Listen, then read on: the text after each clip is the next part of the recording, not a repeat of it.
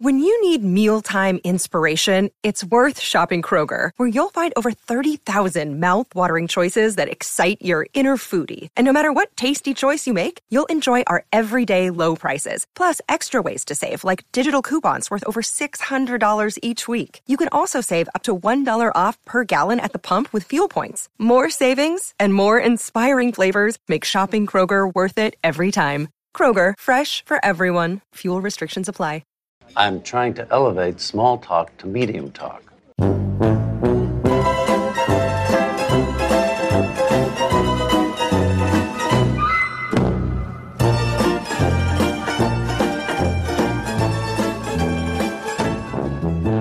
Hi, I'm Alexander Chester, a motherfucker who knows a little bit about everything and a lot of bit about nothing. I'm Av And Alex, it's your podcast. I'm just paying for it. Hi, I'm Elon Gold. Let's talk Tachlis. Welcome back to Pretty, Pretty, Pretty Good, a Curb Your Enthusiasm podcast. We are here today to discuss season 11, episode 8. What have I done? Or mouthed, actually, while he's in bed, which originally aired on December 12th, 2021, yesterday. As you've already heard, we have a very special guest, Elon Gold, with us. Elon, I'm so nervous. Brother. I'm more. I, this is more nerve wracking than filming the episodes. Yeah, just Could being you... with you two legends. This is this is really. People say, "How do you do it? How do you work with Larry David? Isn't it so anxiety ridden?" No, no. This podcast, this is it. Something By the way, can we Jonas talk about the fact that you're doing a show about a guy who used to have a show about nothing? It's a show about a guy who now has a show who's a guy that used to have a show about nothing. It's nothing on nothing on nothing. This is a lot, much ado about nothing. These are this is a podcast, and yet you guys do two and a half hours. Uh, yeah, episodes. Well, if I may invoke our, our similar heritage, sometimes you could focus on like a line of the Mishnah, which maybe. Uh, uh, well, I'm so glad you brought that pages up. Pages of analysis. I am so glad that you brought that up because yep. that is exactly how I view Curb. Mm. It is deserving of literally commentaries. And you guys are like, you know, Rashi and Rambam, you know, talking about going over and and it, it is deserving of that. But two and a half hours. Come on, we could bang this out in an hour, an hour and a half, right? Hour and a half. We're gonna do our best. Yeah. This podcast likes to feature a lot of effing and jeffing. So I don't know if we can fit it all in an hour, but we can work on it. I like that. Um, I like yeah. That. Av and I, I just, are known I to be good that you analyze. Yes. I love that you analyze and pick apart and just again, it's it's it's the only show that that deserves that level of of not scrutiny of of of analyzing and of just there every bit is a nugget that you can just go over and and talk about experiences in your life where that's happened to you every bit.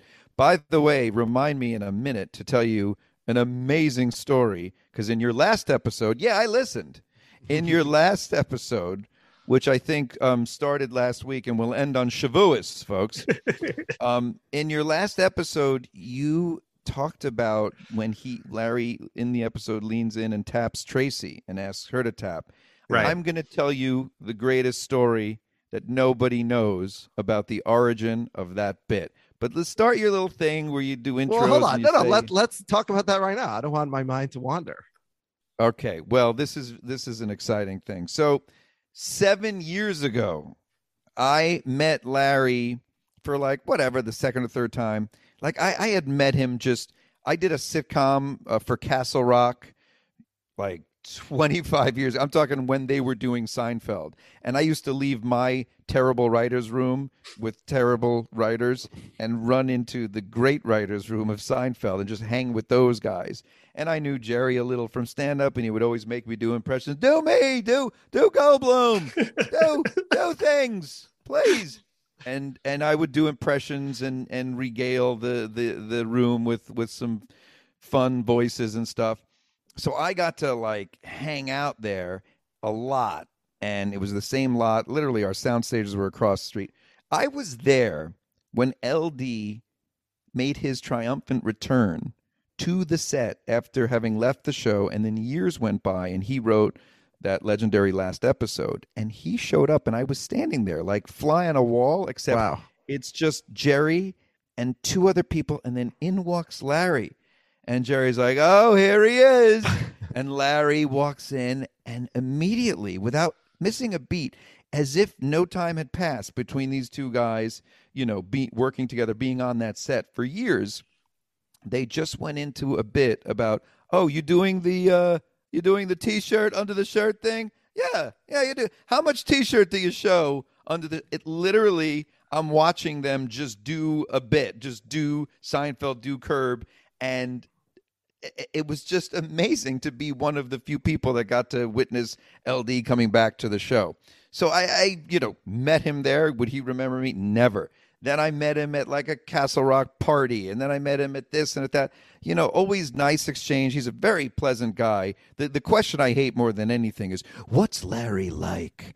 Because there is no satisfying answer to that question about anybody. When someone meets someone that's famous or noteworthy, everyone asks, What's he like? What's she like? What are they like in person? There, there's no answer for that. There's no good answer. I don't know what he's like. I don't know what I'm like. I have no idea what I'm like. But it's like it's still a question that everyone loves to ask, and there's no good answer and there's no right answer, and, and you can't, you know, what is he like? He, he's he's him, but He's like, a person. He's a person, but he's actually sweeter and funnier than his persona because everything is a bit.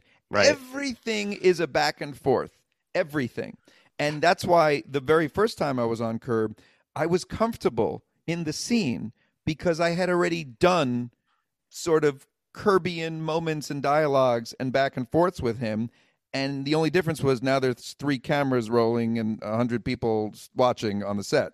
But to me, it was just me and LD going back and forth as I had done these in these couple of experiences. So first big experience with him was so we're back now seven years, and there was a debate between Alan Dershowitz and Dennis Prager.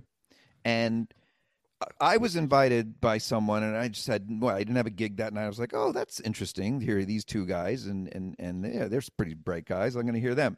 So I went there, and walking into it, there he is, Larry David, and I just go, "Larry, what what are you doing here?" Which, by the way, was the line that I used on him years later at the premiere of Curb. They had a season 11 premiere. And I walk over to him and I say, Larry, what are you doing here? Which is just the greatest thing to say. It's the guy's premiere. And I'm asking what he's doing here. Anyway, Lane, what are you doing here? Right. So he so so I say, what are you doing here? He goes, well, uh, uh and let me preface by saying I don't do a good Larry. I do a lot of impressions. I don't do a good Larry. Um, and he asked me, do you do you do me? Last week I went to visit him in the office, and he goes, do you do a me? And I said, it's a work in progress. Right now, all I have is Johnny, Johnny, Johnny. You see him on Kimmel when he told that amazing story about how the guy who used to book the Johnny Carson show and and was was at Catch a Rising Star and saw Larry. Larry didn't have a great set. He tried to avoid him and just run out of there, but the guy was standing at the end of the bar. The guy stopped Larry just to tell him Johnny wouldn't like you. and then he told the story about it, and that, and that was devastating because every comedian, all they talked about was Johnny, Johnny, Johnny, Johnny. So anyway, again, I don't do a good Larry, but I, I'll play with it. So, so he says, "Well, I'm uh, I'm best friends with one of, of the debaters, and I loathe the other." And I went, "Oh, so you're a friend of Alan's?" Just knowing, you know, like his politics and everything. Funny thing, later they had a falling out Yeah. because of politics. And Martha's But anyway- whatever. So he said, "Yeah, yeah, friend of Alan." So we talked, and I just like reintroduced myself, knowing he would never remember me. A comedian. He goes, oh, "I heard the name," and he was again just very pleasant, just lovely. And we both walked in there, and we watched the debate separately in like different rows. And then there was this VIP after reception, and there we are again. And by the way, Dershowitz was so cool. Like he said, Larry, you got to meet Elon Gold. He's a brilliant comedian, and da da da da. And it was just so cool to have Alan tell Larry that. I'm like, ooh, this is exciting. You know, just to be talked about like that in front of the king.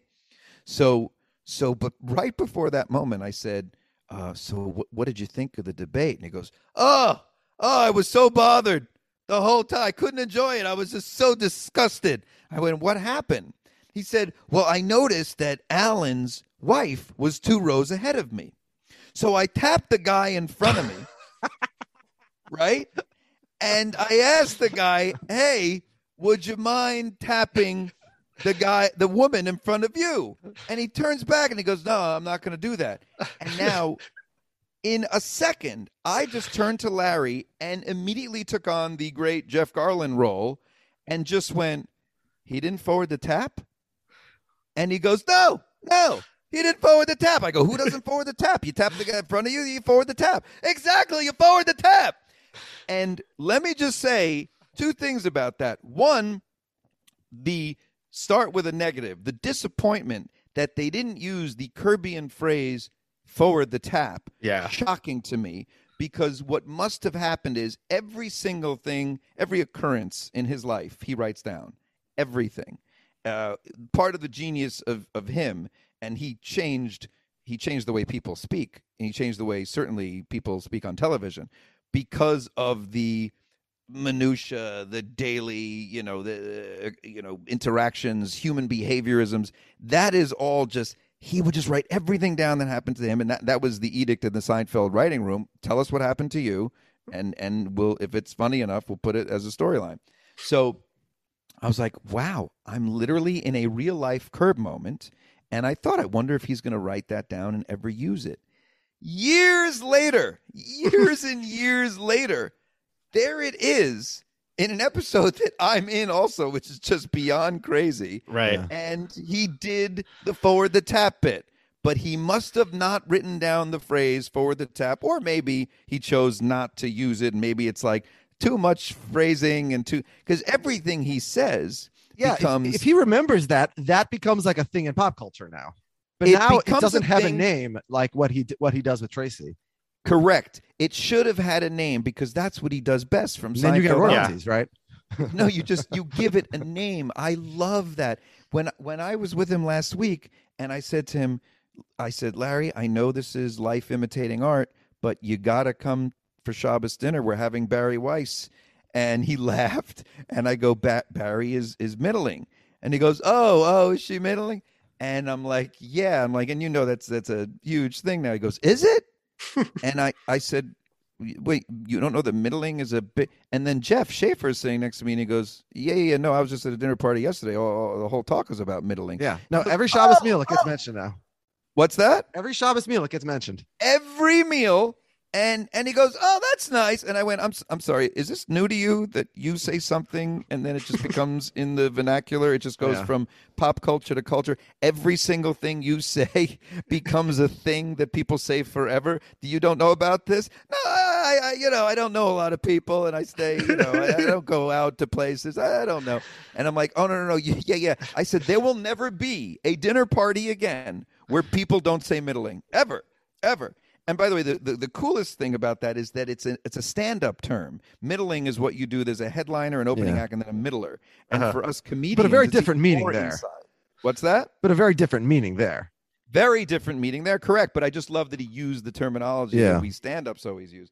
But anyway, he's always doing like inside stuff like that and, and inside Jewish stuff and and but anyway, fascinating that the forward the tap took seven years to make it to air. That he has books and books and pads and pads of his bits, and he puts it together like a puzzle where he just goes through everything and sees what fits with where and what episode, and they map it all out. It's like I don't even get the geniuses that are Larry and Jeff, and uh. Did you discuss this at all with Larry while filming season 11?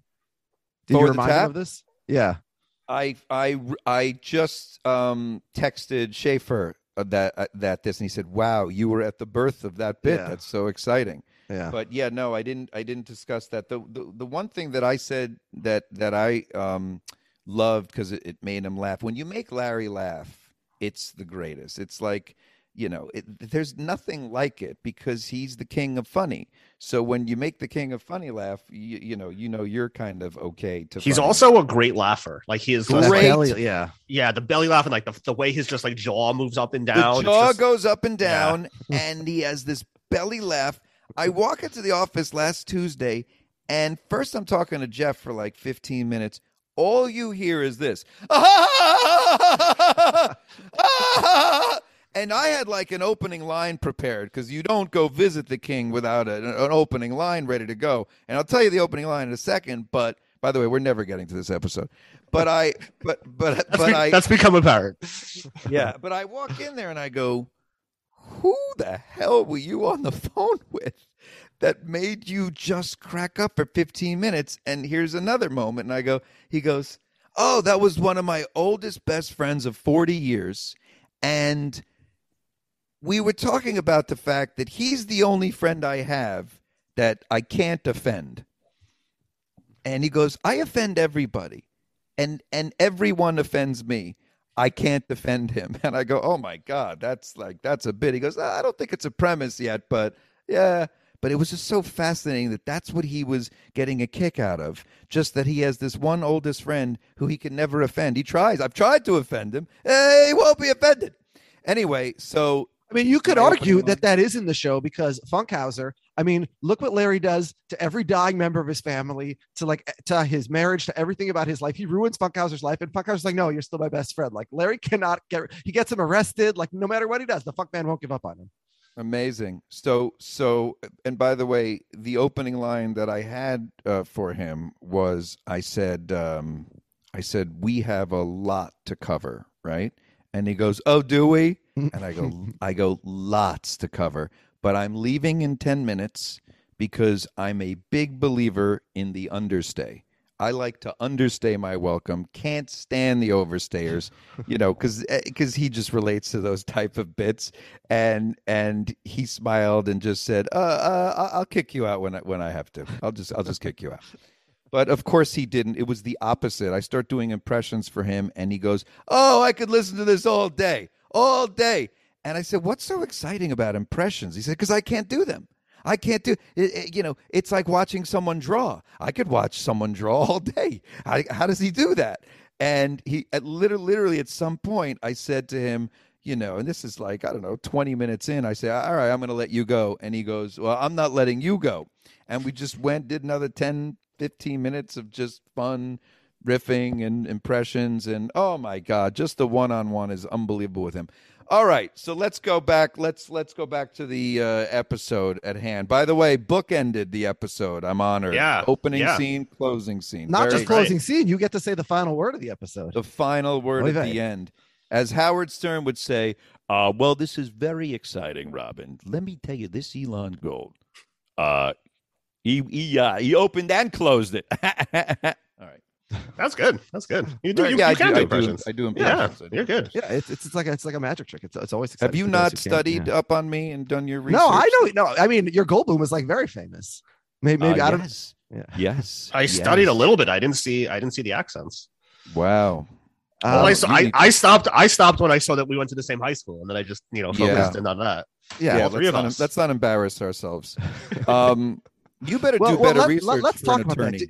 Attorney. Did, did you ever have a, a, a Rabbi Dulitz when you were at MTA? Not only did I Of course he does. I mean, he's from Pelham Parkway. Of Yeah. course he Oh, does. yes. oh, that's not, not, Okay. not only did I have a Rabbi See, I looked you up.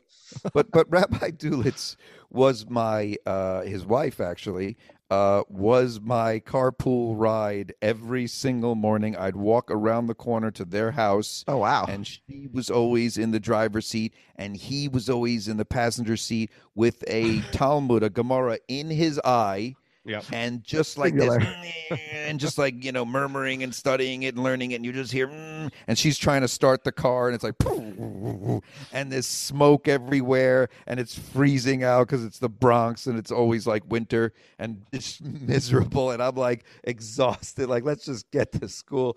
Oh my God, did I ever have? ra- Yes, I All right, have. was- well, because when They're you were lovely. talking about Larry showing up to, to Jerry after being gone for whatever it is, three years, and just continuing up, picking up on the joke, like, and we were talking before that, you know, comparing studying Curb to studying Talmud. There, one of the Rabbi Dulitz stories was he was once uh, called out of class, like he just sort of gets up and walks out in the middle of class, and nobody exactly knows where he's going, and he's gone.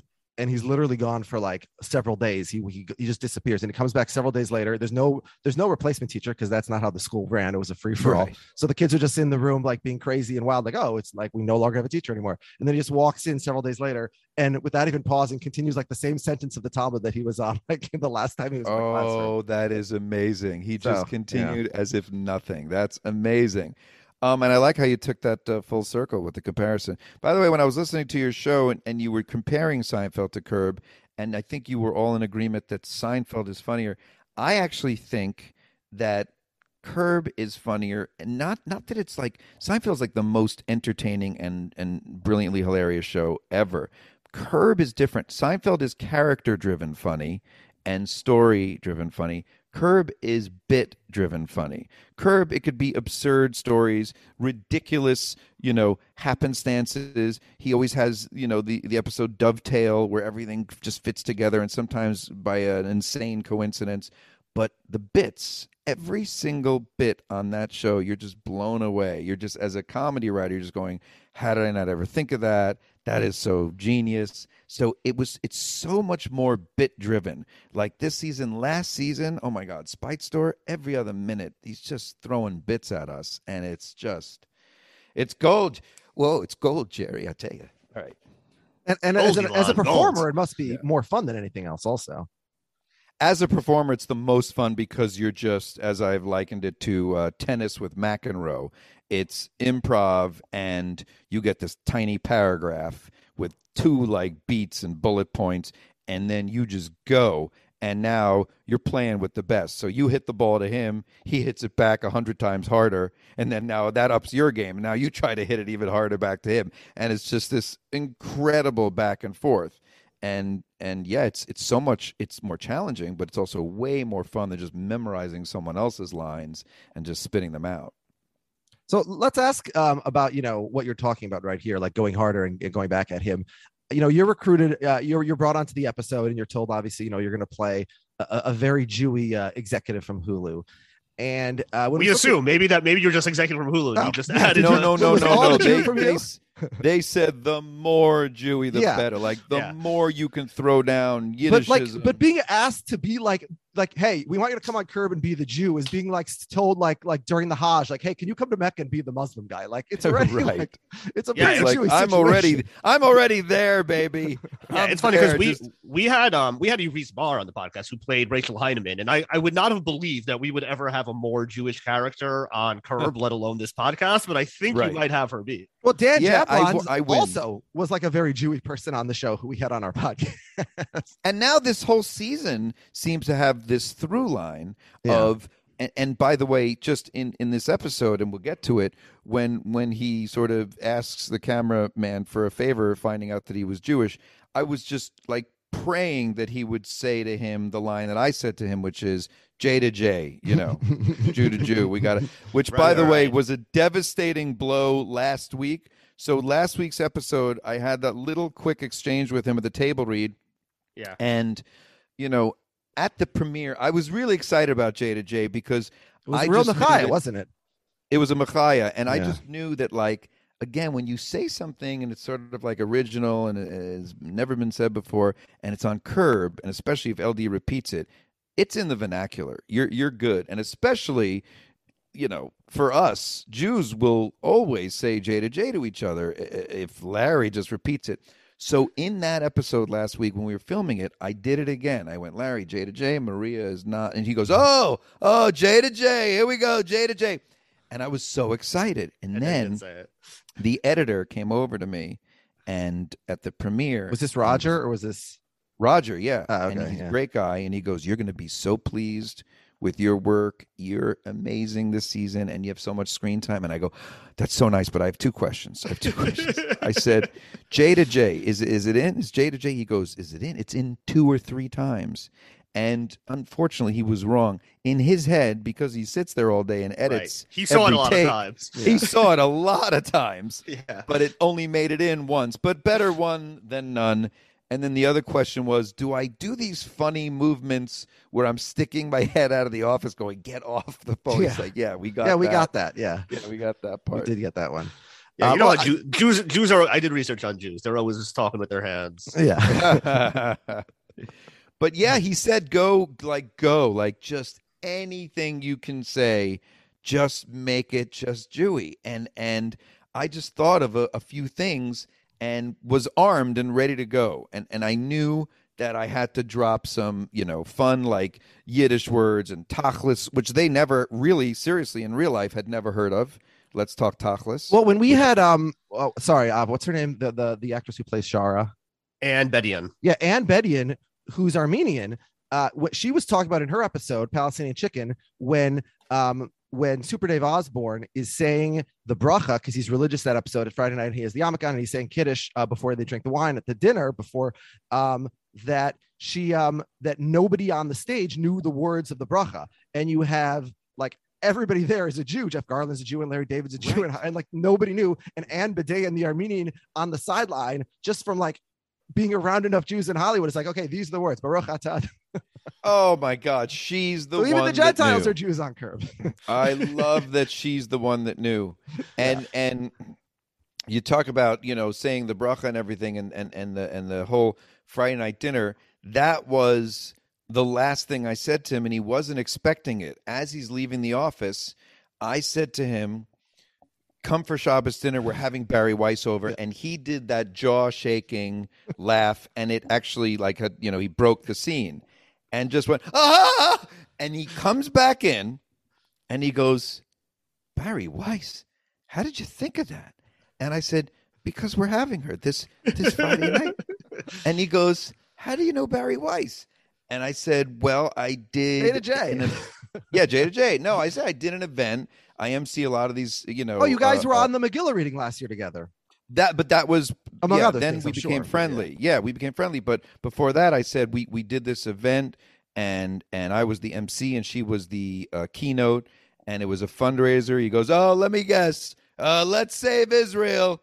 We got to save Israel." Yes, it was one of those events. We got to save Israel events, and I said we just connected, and and now you know we're pals, and she comes over all the time. And he was like, "Oh, I love that." So we had to do it again, and from a different angle, whatever. Where now they really capture the line. And then Jeff Schaffer, who was directing the episode, said, "And then after you say that, react to a door slam." Now, again, I have no idea why I'm reacting to a door slam. I didn't know that the rest of the episode he's doing door slam bits, just like I didn't know that they would do that brilliant move of mirroring the Netflix Office of Diversity Yeah. with mm-hmm. the Hulu Office of Diversity. I I didn't get it. I got that there was a diversity couch and that that's funny. They're just trying to sort of lightly mock how that's a mandate now in in in Hollywood and you have to have diversity. And I, I was like, that that's funny. Had no idea that they were they did that. It was a mirror image for but in your episode, it's actually referenced. Whereas at Netflix, it's just like like a, a visual It's there. humor, almost like BoJack Horseman. It's like a, but it's just a setup for when they get to your it's a office later. visual, yeah. It's sort of Yeah. a visual gag. Not that we're mocking diversity, everybody. No, we're all not, yeah. for it. It's Diversity all is good. great. Mm, Just my don't father's shove diverse. it down our throats. Everything in moderation. Yes. Ev- that's brilliant. All right, Everything Elon, my. Hebrew brother, could you be a mention? Yes. Maybe discuss the episode for your fellow tribesmen. Let's start. All right, so All right. uh, let's uh, let's jump right into uh, what have I done? What have I done? What have we done? Yes.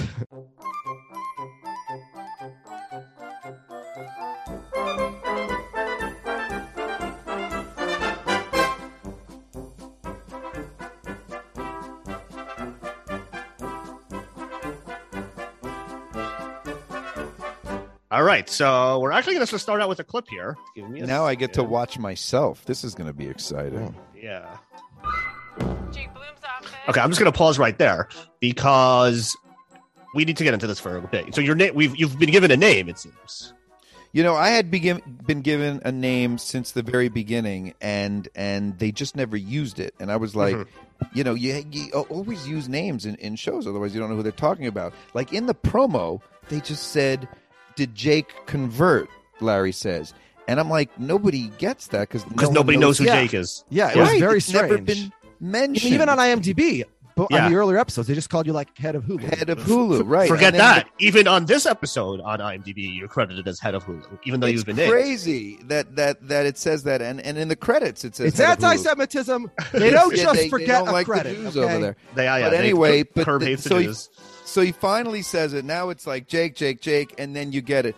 But also another cool thing to hear that iconic music, and then like in episode three, it's the iconic music, and then just me going, "So glad you came here, big mitzvah that you came here from that." Like, you know how weird it is to hear that music and then you see Larry just say your character name. It's just all bizarre. Yeah, Hmm. yeah. Yeah. All right, let, let's keep let me a- let me ask you a question, Elon, and maybe you We're don't. one- what are you, we're Jay Leno? By the way, Jay Leno, which I We're have one done- second into the episode. I have done 10 times Jay Leno. I always say that Leno can't just ask a question. He's always got to. Pro- oh, uh, let me ask you that. Let me ask you something. You know, let, me, ask you a question. You know, you, when you mind me asking, let me ask you a question. Just ask the question. Yeah. No, you know what? For that, I'm not going to ask the question. Uh, All right, no, back go into ahead. The clip. I Yeah. apologize. I was just I trying was to getting, get my I was Leno getting impression. frustrated with. Oh, I'm not frustrated. I No, don't no, care. it's all good. I'm joking. I was trying to get my Leno impression in. yeah, no, ahead. doing that was very good. Yeah. Thank you. Well, let me ask you something. Yeah, let me ask you. what do you want to ask me, Alex? I, Ask him the honestly- question. I don't even remember. Yeah, for, We're yeah, for- one all right. second in. We can't make it past a second. Yeah. All right. Should we do this? Should we do this like one second at a time? No. All right, let's go. Yes. Oh, hey, Larry David calling for Jake. Oh, hey, Larry, how are you? Oh, couldn't be better. Hate the Oh, good. She's Hey, excellent, by the way. Yeah. Can we? Uh, can we pause again? Uh-huh. She's excellent. So, She's Li- excellent. Liz Carey. That's who she is, right? Yes. And I I know I recognize her, and it was driving me crazy. I couldn't figure out what it was from. hmm Of Uh, she's just a, you know a working actor, but yeah. um, Oh. yeah, she just nails this. And by the way, this moment that you have paused right now, to me, is just a beautiful moment. And if you've ever written a script and you've gotten that reaction, and we all have, where people literally say to you like, "Ah, I read the script," and then they don't use adjectives. And his look, Larry, is just that look of years of having that having done to him. Where it's such a beautiful moment. Watch this. He just And, it's, and especially, it's like, who are you to be like Right. insulting Larry? right. I also like in the background. Do you guys see the bottle of tequila he's got there? Ooh, that's the good stuff. He's like, you know, I wrote the Seinfeld show. No, that's Oh, the Azul. Yeah. That's the one. Uh, yeah. I'm sorry. That's the Azul. Um, Yeah. You read the script. I did. I did. Well, congratulations. You can read. That's so great. Hey, did you call earlier? Our phones have been down all day. Yeah, I was calling to see if Jake had converted. But um bump. What's that? But um bump. You know, Mm, yeah, that's what I thought. I'll get Jake for you. yeah, and uh, while you're at it, maybe you can think of an adjective for the script. Jake, I've got Larry David on the phone for Wait, you. can we pause before we get to Elon here? Larry Booby. How are you? Harry Sorry, Booby. Got to pause on the booby. Um, is it? I've always said it's it's but um. You need like the snare drum at the end. It's not but um bump. Uh, it's both. It's but um and but um bump. Oh no. Yep, the, the- yeah. Right. So if Larry's upset, she's going with the bum. I agree. Because yeah, Well, that, that's the so wrong I- one. So I so I guess my question would be is did they specifically use badum dum because spoiler alert for the very end of the episode you get a badum dum going into the curb badum bum like Right. No, I don't think that's why. I think but um bump is also a very famous one, Mhm. and it's not which one it is. It's that. As a comedian, you never want to hear that. When you're trying to be funny, and that's a great joke. Did Jake convert yet? You don't. Just like you don't pause and say, I read the script and then say nothing, you don't but um bum a comedian who's just threw out a little gem right there. right Yeah.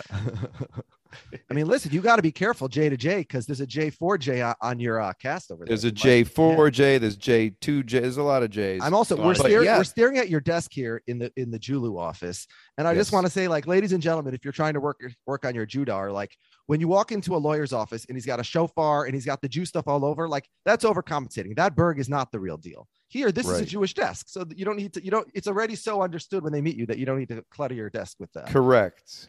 yeah and he's got the uh he's got the RHAP uh bell on his desk Yeah, he does have the bell. Yeah. And that's my actual phone that I just of put on the desk. All right. And so, by the uh, way, Larry is in the other room, and he because obviously they filmed this on two different days. You know, his conversation, his side at his house, and then my side in my office. But Larry is like right, a- right, a- right outside that door, feeding me his line. So we're still feeding off each other. They're just not filming him. Yeah. He's not just he's not mic'd. got it yeah yeah right. uh, let's see, Jake. Good. Listen, we have to recast the young Larry part, and uh, it's going to take a couple of weeks before we can start rehearsal. Okay, it's your show. We're just paying for it. Thank you. I appreciate that. By the way, your assistant gave me a ba-dum bump. But um bum. Yeah, like I'm a comic in the Catskills. By the way, she is on the call. Oh, for fuck. Hi, Larry. I'm, I'm still here. So Why is she on the phone? She's my assistant, Larry. She takes notes. That's part of the gig. No, it's not part of the gig. She's not a court stenographer. I've taken notes on all, all your calls, just F- FYI. Get off the phone. Jake? Get her off the phone. Should I be writing on this, Jake? No, she's get the fuck off the phone. I'm getting off. I'm off. Hang oh, up. I'm Hang up. off She's of the hanging up, phone. Larry. She's hanging up. Everything is off. Everything is off. I think she's off now. Don't ever do that to me again. And I'm sorry about that. So what do you want to talk about? I already told you. I, I don't remember. You might want to check your notes. Boom. You might What a button! What a button to the scene. Yeah. So so yeah, I I was proud of uh, it's it's uh it's your show. We're just paying for it. You know, I just thought of that on the spot. And the only line that they gave me to say was the, was that one in the middle, which is um, which is uh, what I say again? Uh, is your show just paying for it? And then I say, um, I don't. For- I forgot. Why don't you check your notes, Elon? Yeah. yeah, no, no, no, right. It's part They of the gig. To, uh, to ask again.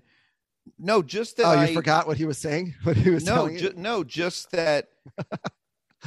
like, like I knew the only thing I knew was that Larry is annoyed that your assistant's on the call. Ah, okay. like that, like that's the only thing I knew, and and so that's the that's the bit of the scene.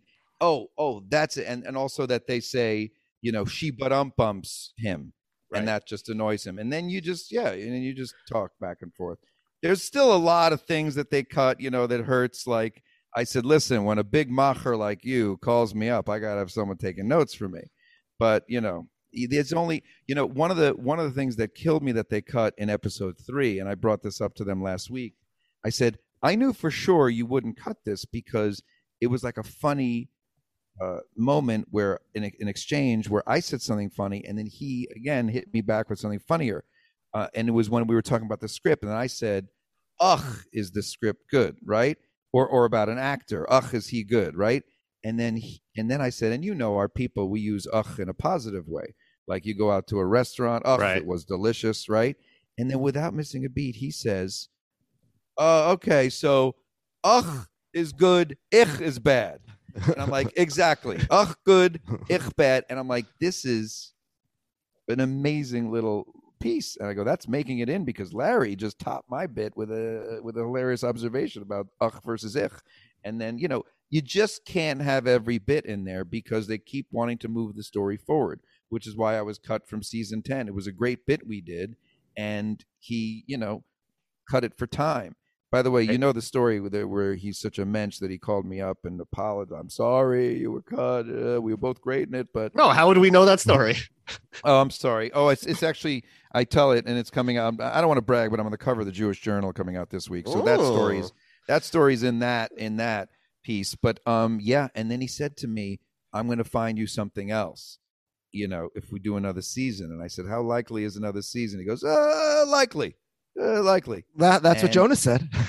yep. The, by the way, the fact that he's a man of his word and kept his word, and when my manager said, you know, you were cut from one episode, well, you're in two this season, and then I like rocked the two that they asked me back for a third. It- It's it's all just a dream. It's crazy. Anyway, back to the episode.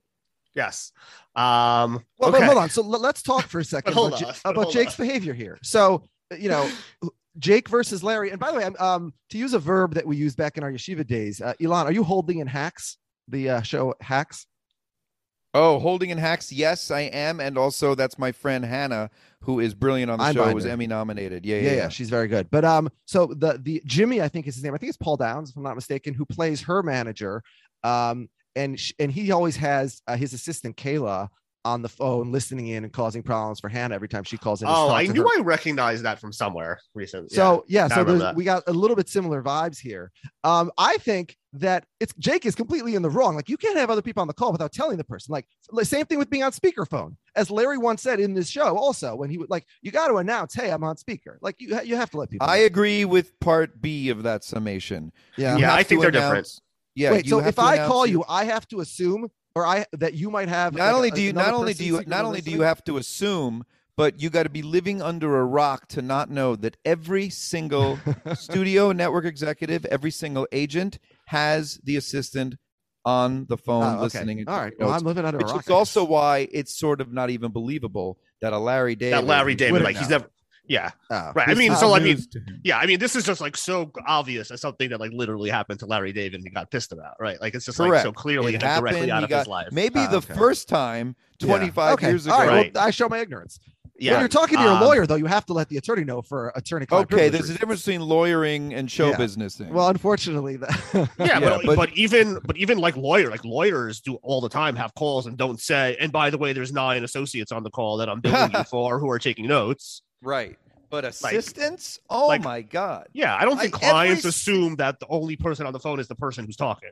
Yes, and every single call I've had with my agents and managers, they start talking to each other. yeah, They start. They're like, "John, you got this because we got to, you know." that's we- double and triple billing, baby. yeah. Where we come from.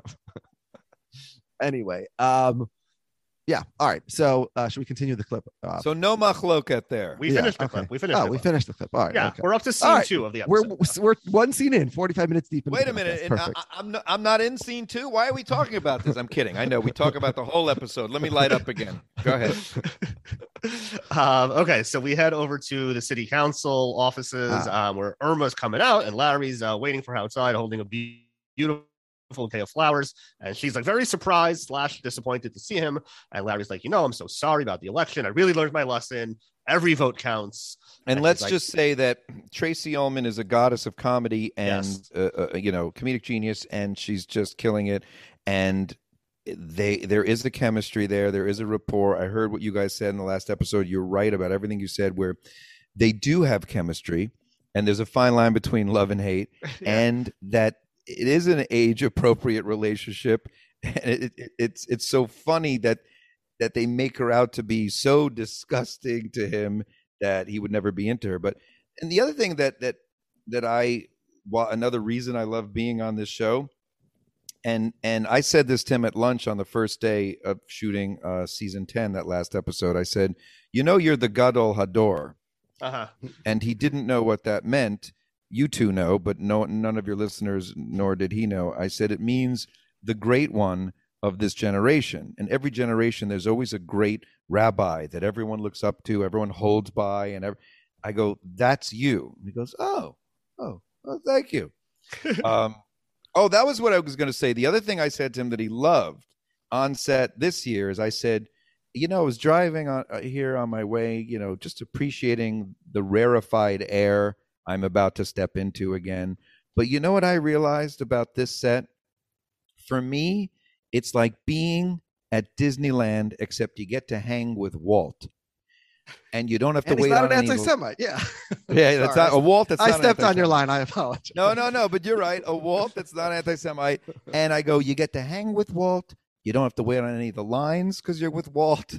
And then you, you hang out with Walt's buddy who said to him, and I was talking about Garlin, who's now a good friend of mine. And I was like, you know, uh, Walt's buddy who said, Hey, Walt, you should open up a theme park and have like characters because that's what Garlin did. He basically came up with this whole idea for Curb.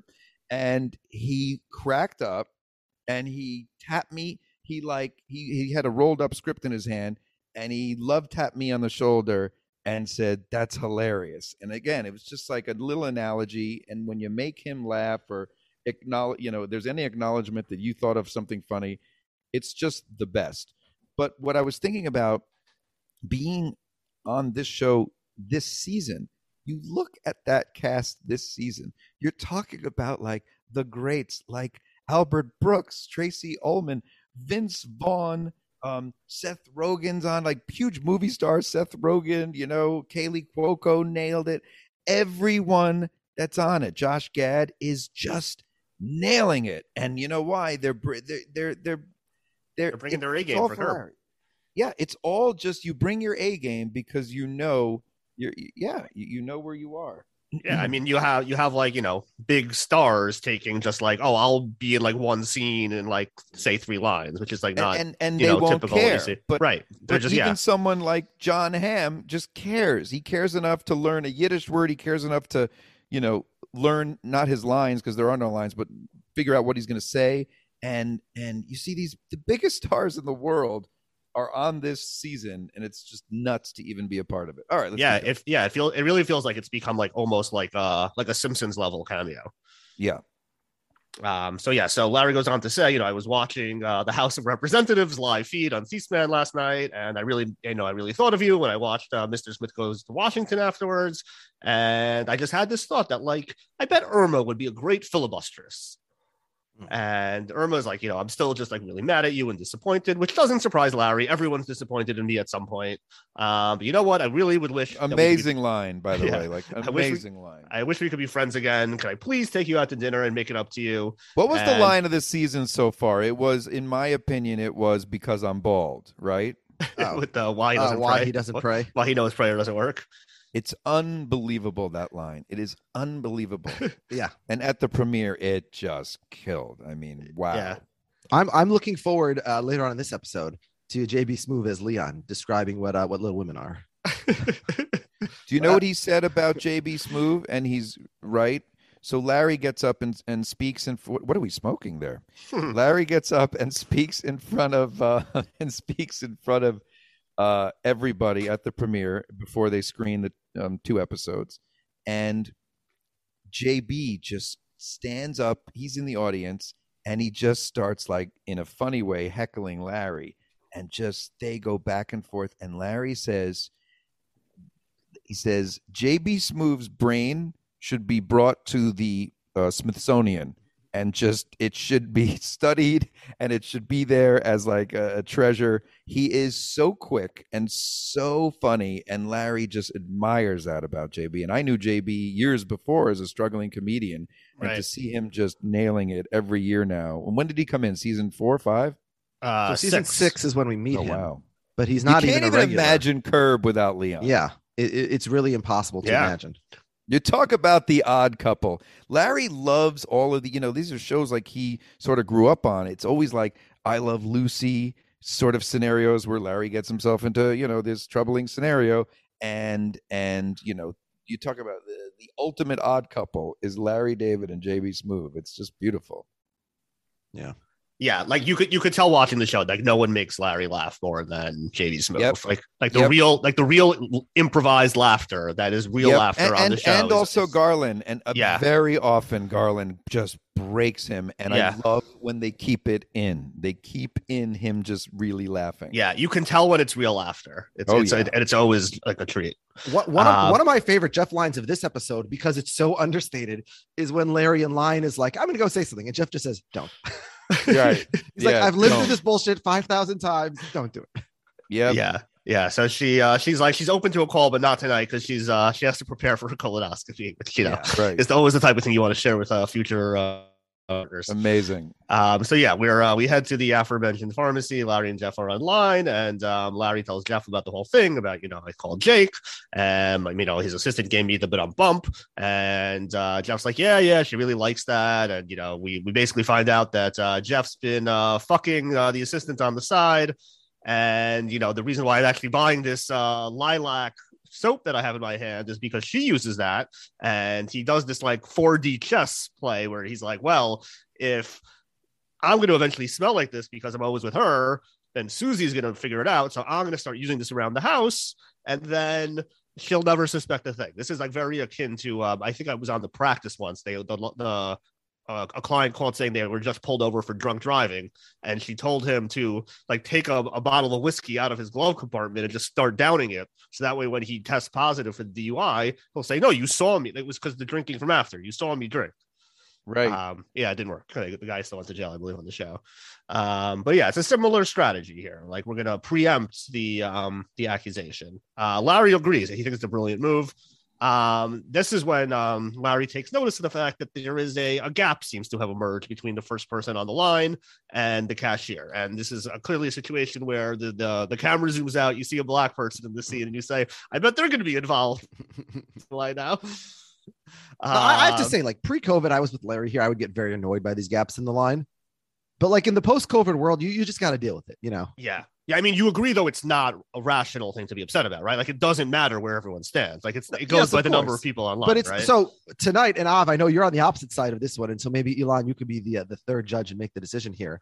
Uh, Av was saying that like if he has two options on his like ways, and one is 45 minutes but involves like constant moves, and one is 48 minutes and is like on one highway, he's always going to take the latter. And for me, it's like definitely the former. Just tonight, right before this, I was on the. Uh, I was on the Upper East Side and I drove back from the Upper East Side to New Jersey, and I chose to like zigzag through the city streets to like avoid traffic on like the FDR. Because to me, 'Cause it's you'd like rather be moving. Than, exactly. Yeah, I, I, want to do I something. can't stand it. I'm with you, and and that was one another one of his classic lines. Are you Ah, drinking wine from a bottle? You're Yeah, drinking well, wine. That's what it appears. Why- Why make a cup dirty at 10 o'clock at night? I love that. So wait, so so one of the other best We're lines close enough to the bottom that you know it's gonna Nice. be finished anyway. was sitting in was I don't sit in traffic. You have to have done something wrong Yeah. to sit in traffic. That is just amazing line. yeah. People like me shouldn't have to sit in traffic. Yeah. Right. Um, so yeah, He's so better he- than traffic. And, and by the way, he is. yeah. yeah. If, if I saw Larry David in the car in front of me, I would let him in ahead of me for sure. Of course. But would he give you the wave? Would he give you the thank you wave? Yeah. Unlike uh, what was it? Uh, who was it? Maroon Golf, who did who didn't give it in Seinfeld, right? Right. Um, Oh, so was know- there a thing about the way about the thank well, it you was in the? Puerto Rican Day Parade episode, which is uh, not seen as frequently. Hard to see, yeah. So, for other reasons, um, they are very festive people. but um, yeah. So in in that episode, he lets someone in in a maroon golf, and then maroon golf doesn't give him the wave, and so then he cuts him off, and it's a whole drama. And anyway, yeah. hilarity ensues. Yes. Um, yeah, so he goes. I, I love Larry says, I gotta say something. And Jeff just says, he goes over to her. He's like, "Hey, can you move up?" And she, you know, you know, you have a kind of a responsibility as a person in the line. You're supposed to keep the line moving, and you know, you're really not holding up your end of the bargain. So, um, the lady, of course, immediately plays the race card, asking Larry, "Would you do this if I was a white man?" And he says, "Yes, I would in a second. I can't." And he's like, "I can't believe you're making a racial accusation. I, you know, fester all sorts of people in the supermarket." Yeah, you you don't understand. I'm an asshole to everybody. to everybody. He Yeah. doesn't see color, and his point, his point later to Leon is the fact that I didn't see color, that I didn't, that I would have done this to anyone. That's the opposite of racism when you don't see color. Yeah. And for the record, though, COVID, no COVID, I am with him. Move up in the line. Just move. Don't do the gap. Whether you're online, you know, with the luggage at the airport, and that idiot doesn't move up, and there's Yeah. like eight Those spaces. four feet are all the pleasure we're getting in life right now. Just give it to us. Yeah. Yeah, It's It like is a really hit, cool, you know, give me a I hit, always please. felt when like when I when I grew up in Jersey, there was like two ways to go south. You could either take the New Jersey Turnpike or you could take the Garden State Parkway, and it's like roughly the same distance. Just one has You don't need to like, explain every- this to Elon. He's familiar. It's just like I'm one has familiar every, with the tri-state area. I'm from the Bronx. yeah. So like one exit, one like the Turnpike has exits like every ten miles, and the Parkway has exits like every one mile. So the Parkway Right. it feels like you're moving faster, but obviously you're not. Like it, distance is the same. But I, I do agree. I always enjoyed the Parkway more. It's like all right, we're moving, we're moving. Three exits, four exits, five exits. It's like it, it doesn't matter. Um, so yeah. So we um, yeah. ju- yeah, uh, no, by it- the way, Elon, you were dropping the the Shabbos, uh, the Jewish names before, just to continue the Jewish geography. We're recording on Monday. Two days ago on Shabbos, I had lunch with your first cousin, or at her house actually, Who is that? uh, Danielle. So, I Seligson. love her. Yeah. Love her. They're the So- they're like the only cousins I like. Ah, okay. I hope don't none of the other ones are the listening. let it be known. There's other there's other no first of all nobody's listening to this. no, I love that people listen to this. They they should. Do you you guys get uh, you make a living from this or what do you what, do what's oh, happening? great! A tremendous living. We're- we are Does anyone pay you? Do you have You wouldn't believe it. I go all around people who say, "Sir, you wouldn't believe the living you're making from this. No one has ever made more of a living than you're making." Do you have podcast." sponsorship at least? Are you making a living We in have, any uh, way? We Elon, do you minimal remember the episode of Seinfeld where Jerry gets cramps from signing the two cent royalty checks from Japan all the time? Okay, yeah. Av, uh, would you like to tell Elon the amount that we were paid by um by which which website was this for last month? Spotify sent us like four cents or something. Yes. That's amazing. Or those cents are from the, those are residuals I get from like private parts or bones Right, right. or whatever. Um, yeah, we we we do have a, a sponsorship from Anchor, who is our uh, very Host. gracious host. Yeah, Um, well, let's give them a uh, shout out. Yeah, Uh, that's not paying very many bills. which yeah, anger. Um, you you could you could make money from your podcast, probably not that much money. Um, Would you believe that? Because you know the question that everyone's thinking with you guys is: Is this all you do?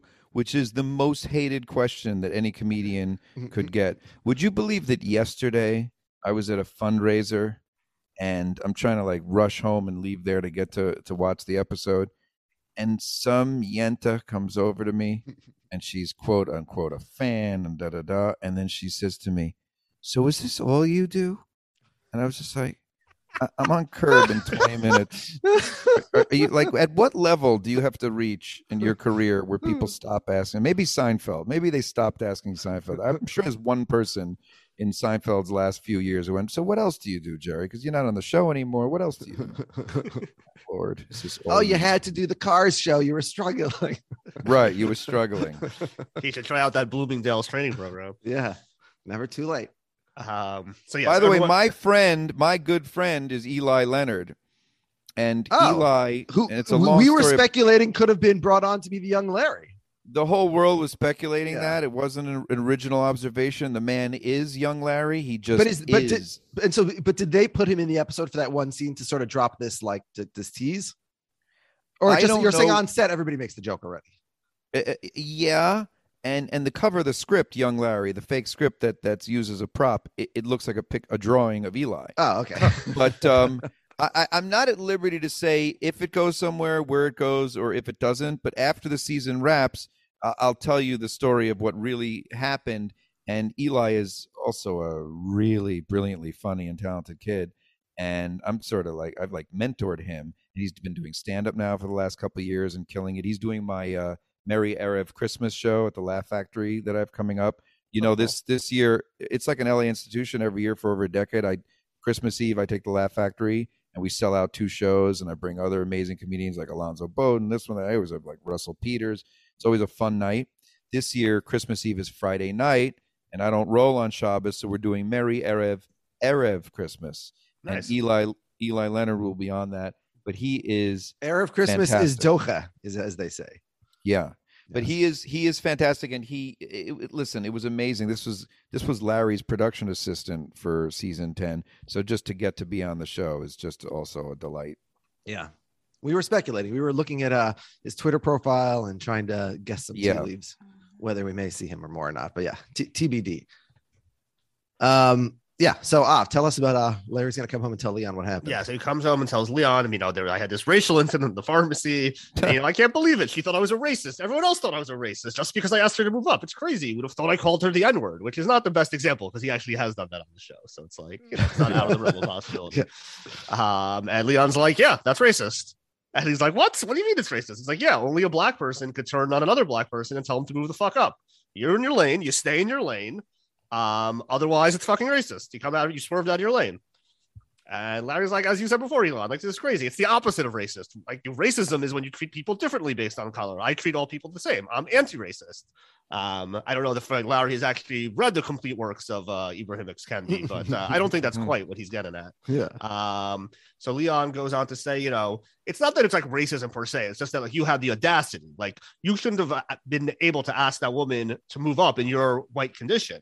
Now, if I was there, I would say, "Hey, sister, would you move up?" And she would move up. It's got to be black on black. Uh, same thing. A white man comes up to me and he's like, "Excuse me, pal." He does a great white man voice. "Excuse me, pal. Can you please move up a little?" I would tell him, "Get the fuck out of my face." Who are you to tell me to move up?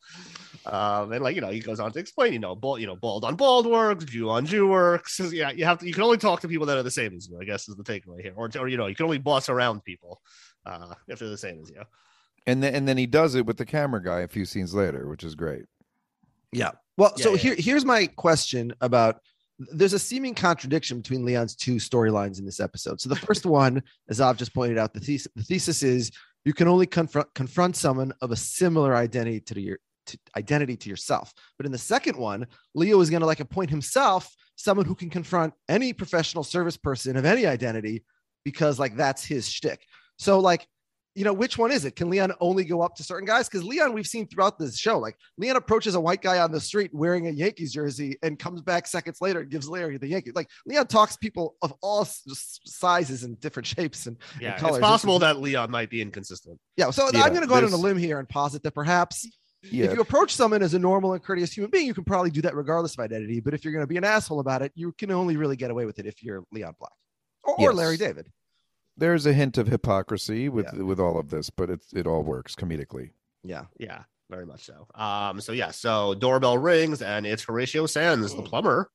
Uh, he tells svelte. Larry, he goes on to say, you know, we have to replace the whole filtra- filtration system top to bottom. Another It's gonna a hilarious week. guy, by the way. Another Yeah. just like, oh my god. It needs, uh, yeah, it's missing a Johnson rod. You need a new Johnson rod. Mm. Um, Uh, a favorite from and, uh, Seinfeld as well. Yeah, same thing. How Um, great was um and you had him on the show, uh the, the big roofer guy. Oh, Yeah, Jonas the Roofer. He was terrific. He sent Yeah, us So some. I'm uh, friends with Greg Grunberg, and I have yet to ask him this. Is that Greg's brother or, or cousin? Or I don't know. I don't.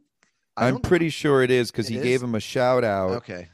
that he was killing it on Curb, and then I looked at both last names. I'm like, they've got to be related.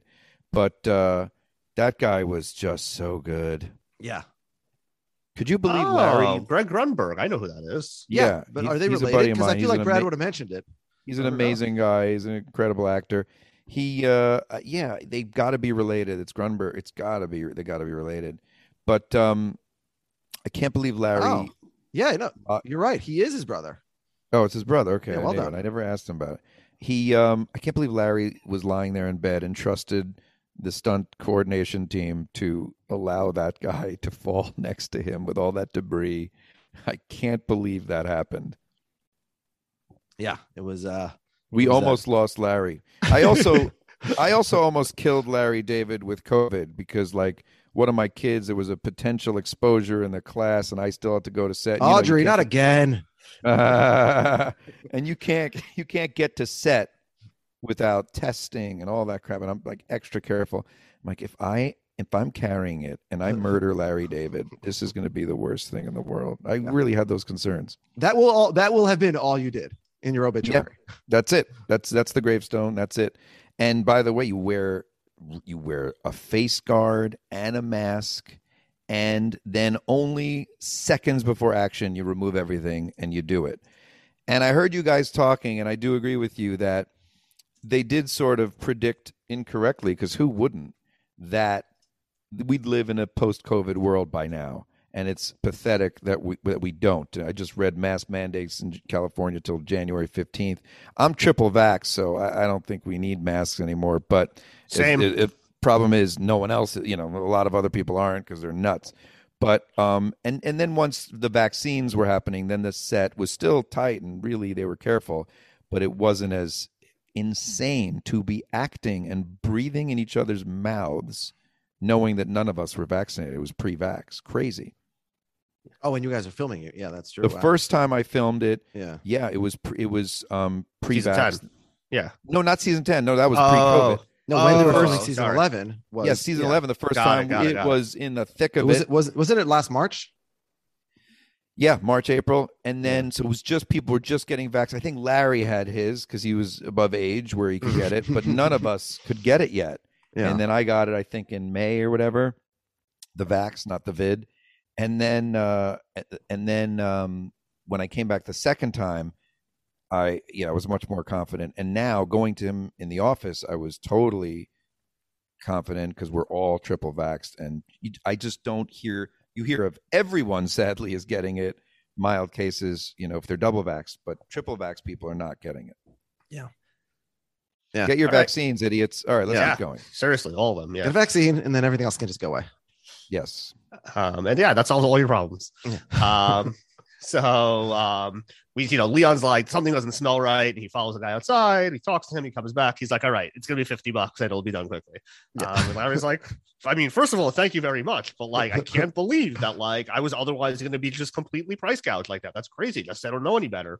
And Leon's like, "Yep, that's why you need someone like me around." And Larry's like, "Wow, this is really smart. This could be like a really great business idea. It's like a house husband. You have somebody around, and then when a worker comes or you, go to the mechanic, you bring them along, and they call out the uh, the person on bullshit if they try to overcharge you. Um, so like you know this this is something that we could do something with. Um, but before they have a chance, it's a knock on the door, and it's Ted Danson this time, and he's like, "Hey, so like, what's going on with Maria Sophia? Like, are you fucking her? Are you fucking her mother? Like, you're fucking someone." amazing, amazing line of questioning. and again, working with Ted Danson, another Yeah. TV icon. It's it's also nuts, and he's the sweetest guy. But how great is the premise of the house husband who has to talk to these contractors? It's, it's very smart. Yeah. Yeah. Well, I mean, it's a it's a great comedy premise. Yeah, it's yeah. not a great It's a great. Yeah. Well, it's a good concept. You have to have an actually competent house husband to make it work. Yes, Well, as but soon as he the said way this- it implodes. the, when during my first watch, I was uh, with my wife, and as soon as he said this, I grow, I gr- sort of groaned and said, "Oh, this is going to be a liability nightmare." And she actually said, "She's like, can you stop being a lawyer and just watch the episode?" That's Well, unfortunately, I was correct. Yeah, it implodes on all of them in a Yeah. beautiful like one, two, three punch. That's just Yeah. gorgeous. There's some watch. excellent montages in this episode. Yes. Yep. Uh, we'll get to those. By the way, I Uh, I really love like Larry's concern, like that he's getting like taken advantage of. Like when you're like the the older, rich, white Hollywood celebrity in like the huge house in the hills, and like somebody comes over to like fix your plumbing. Like, yes, they're taking a look at you and they're taking that into account when they're giving you an estimate. Like, you just have to understand like that to be the case. Like I've tried to explain it to my dad. Like my dad lives in Israel six months a year and Oh, doesn't wow. speak any Hebrew. And I've tried to explain. I'm like, when you walk around as the very white, very American guy uh, of your age who doesn't speak Hebrew, you're not going to be getting the best deals on things. Like, like oh, you're not like- getting anything. You're yeah, getting they're, ripped off. they're giving you the special American price. And he's like, no, Oh, no, because yeah. he's like explaining to me why you don't need to speak Hebrew to, to live in Israel. I'm like, well, you don't need to, but like, you know, you're paying a 25% premium. So, That's that's correct. What does Dad do that he lives there for six months out of the year? well, he's uh, he's retired now. He's turning 70 uh, tomorrow. So Oh, Happy wow. big birthday! Wow, Happy birthday, Jerry. till 120, as we say, J to J. I mean, I mean, That's right. That's right. So that's Only f- amazing. Living in 50 more Israel for years. half the year. That's a sweet life. That's yeah, great. well, that's a good gig if you can get it. yeah. Yeah. Yes. So Ted's like, all right. So I mean, if you're not fucking Maria Sophia and you're not fucking her mother, then you're fucking me, because like I can't work with her, and like you know I have a career too that you're gonna hurt here. Um, you're gonna be fine, Ted Danson. Um, Yeah. Larry's like, don't oh, but, worry but about Av, it. we discussed this last week. In the world of Curb, the good place exists, right?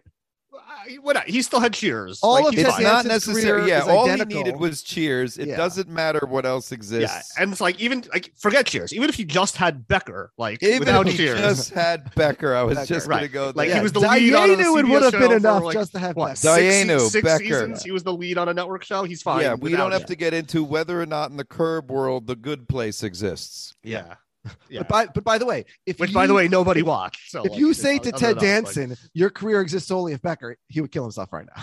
Yes. Uh, so yeah, wheels are in motion. Things are happening. It's all it's all it's all solved. Uh, Larry's on it. Um, and uh, finally, you know, Cheryl calls up uh, Ted and tells him, you know, I'm not the mechanic, and he says I need a new transmission. And Ted's like, oh, I don't know. That sounds like not kind of right, but I, what do I know? And what do you know? Um, so Larry's like, I have a great idea. We just established Leon has been this great house husband for me. Why don't you take him along and he could be your house husband at the mechanics? Um, so yeah, what, what could go wrong? It is so incredible how just wrong? everything is just connected and strings together and it's just Yeah.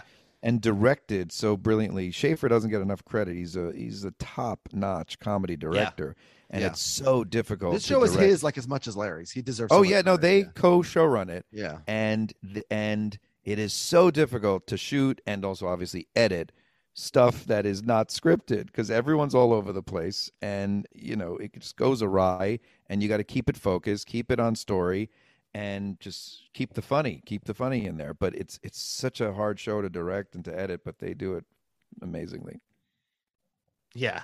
Um, so it's date night, and Larry and Irma are at the table. by the and way no word on a season 12 yet i No was begging jeff Yeah. even as a even as a fan and viewer right? I I can't have Larry go away just yet. It's not fair to us. yeah, And and Larry's of the Seinfeld mindset, I'm sure, of not only leave them wanting more, but leave when you're on top and leave, Yeah. you know, just leave the party early. But Jeff just said to me, you know, that they're they're gonna start, you know, kicking around ideas and it's all what turns him on. If he gets turned on by an arc, by a season arc, he's in. If not, he's done. And Right. he's he did say though, Larry loves two things golf and doing the show. So if we get the right idea, there could be a season 12, but there's no word. And it's just painful to even wonder and, and, and just the fear of it going away. Oh my God. all right. So I guess they're not running with that idea we gave Jeff about, um, you know, the two guys doing the Seinfeld podcast that Larry gets obsessed with. Yeah. I'm not sure about that one. Yeah, I think it's a good one. It's good. I'm Uh, just saying I'm not sure they're doing it. um, so yeah, Let's so say the waiter, let's say good, let's say great, uh, like Susie Green. Um, so the waiter comes over and uh, Irma orders the bruschetta. He of course corrects her and tells her it's bruschetta, which is a thing that I learned um, when I was in Italy that all the pretentious Americans are pronouncing it wrong and they get Yep. laughed at by the Italian waiters. And also that little tiny observation that the tomatoes always fall off. They Oh, yeah. always, Always, they always Yeah. fall off. Why well, are you know, the bread is very structurally unsound. What do you think is going to happen? Oh if, if I can get even God. Jewier here for a second, um, back when I used to work in the, you know, pre-COVID, when I used to work in the city before, um, you know, before, before like every single day in the before times, there was a restaurant when I was working late and I would order dinner on one of the apps. There was a restaurant that had some like feature where you could like get the bruschetta, which or bruschetta, whatever the hell it's pronounced, which was like $18. You could get it for free if you ordered anything from there. And it was like a bug in the system, but I called the restaurant. I'm like, Are you allowed to do that? They're like, Yeah, because it's getting people to buy from a restaurant. I'm like, Oh, that's a good point. Because I bought from them every single day because I get a free uh, bru- bruschetta. For And, yeah, free, you take it because then Yeah, you don't care how many tomatoes. especially yeah, when, off. when you're working all night, yeah, you'll take whatever you can get. But yeah, all Yeah. it is is crust with tomatoes falling off of it. So it's a very Right. strange thing for her to order. As is that her main? I don't know. Very strange order. Well, no, these were this was the appetizers. He got that. Yeah. He, he got the mar- he got the market but he's salad. yeah. Now let me ask a question. The scene starts Larry explaining that because of that movie, he got turned off for meeting octopus. Lo Alenu, but like, uh, what movie Yeah. do you think it is that turned Larry off from meeting oct- octopus? I thought it might be my octopus teacher, although like obviously that wouldn't be something that would have been Okay. in theaters Yeah. now because it came out in 2020. Um, Yeah. But that was the only movie that I that could was that was very of. good. I did you see that, Elon? Off? Uh, yeah, I didn't know. No, not that movie, but I didn't know what he was referencing. By the way, side question: When did you guys become so obsessed with Curb that you decided to do this as your uh, side gig? Well, those are two different questions. When did we become obsessed with Yeah. Curb, and when did we decide to do? the a answer to the first Correct. one is like 2004 or whatever. The answer Hmm. to the second one is we wanted there to be a curb podcast and there wasn't. And so we said, well, because there's nothing for us to listen to, why don't we just make one for us, uh, you know, to speak ourselves? And isn't it so exciting for you to get someone like Schaffer on who has like to get someone like Elon Gold. Even me, because I have all these inside stories that no one would know. Like I was just with LD last week. Like you don't know about these things, you know, the origin of the forward the tap bit, or but when you get someone like Schaffer, uh, forget inside, he's running the show, and it's like, isn't that exciting for you guys? Yeah, it was a blast. We were like, we couldn't believe that, you know, he was willing to come on and we had a great time and we had a great interview. Yeah, he shared tons of, we've had, I mean, Jeff obviously was, you know, amazing, but like we've had tons of great guests sharing all sorts of different insights and, you know, playing different characters and different roles and in front of the camera, behind the camera. It's just, it's been a blast for sure. and it's been so fun also because we started this podcast with no expectations that there would be another season of Curb because it's always like a question mark at the end, like is he coming Yep. back or not? You know, between nine and ten was five years or whatever, or, or between. Um, and so, yeah, this is the first time in the last six, seven weeks that we've even been able to discuss live Curb and like talk to people who are just on the episodes that we just saw for the first time, as opposed to something that we're rewatching for you know the fifteenth time over the last. Who's booked for years. next week? Who's booked for next week? Uh, we're actually, we're, we're, it's not confirmed. So we're, uh, we're hopefully going to over there. have someone. Yeah. Um, cause I still, I don't want to make it work, but yeah, we're hopeful, we're hopeful that, uh, Jeff will be back, um, either for the season finale or some sort of postseason, Off but season, I think. um, yeah. we're uh we're, we're waiting to hear back on his schedule so we're hoping that works out um obviously that would be awesome to have him back again Hmm. um, Don't you wonder if if if LD or, or anyone else there listens? LD to a uh, podcast. i'm very confident he doesn't Yeah. listen to this yeah Yeah, My Um, father doesn't know what a podcast is. I don't think. Uh, right. He's also very not into social media or any of that stuff. yeah i wouldn't think so I, I haven't seen Larry dropping into people's DMs. So Yeah. larry on twitter would be amazing so, um, why they call it Twitter? Oh, that's Jerry Seinfeld. Sure. Um, so yeah, so um, Irma's daughter Deirdre happens to be in the restaurant, and uh, she comes on over to say Uh, hold on. hi. Can, can we pause right away? We can so pause. So De- Deirdre is played by Madeline Wise, who I know from Crashing, which means right. this is at least the second time that Elon Gold and Madeline Wise have performed together on an HBO show. Very nice. Episode uh, season three, the temple gig I was Yeah, in. you and Modi. Oh, right. uh, it was in me. the and same place at the same time. I didn't know that was. Yeah, that's probably never happened before that you and Modi were both the same right. place, yeah, we're not best friends. We weren't together last night at this event. Uh, no, but we did that because yeah, Judd needed the Jewiest of Jews, and and and for, as part of the storyline for Pete, for Pete Holmes' character to get into the whole religious market, religious comedy market. Right, right, right. knowing that uh, you know we had cornered that market. But um, yeah, Madeline, what an actor! Woo!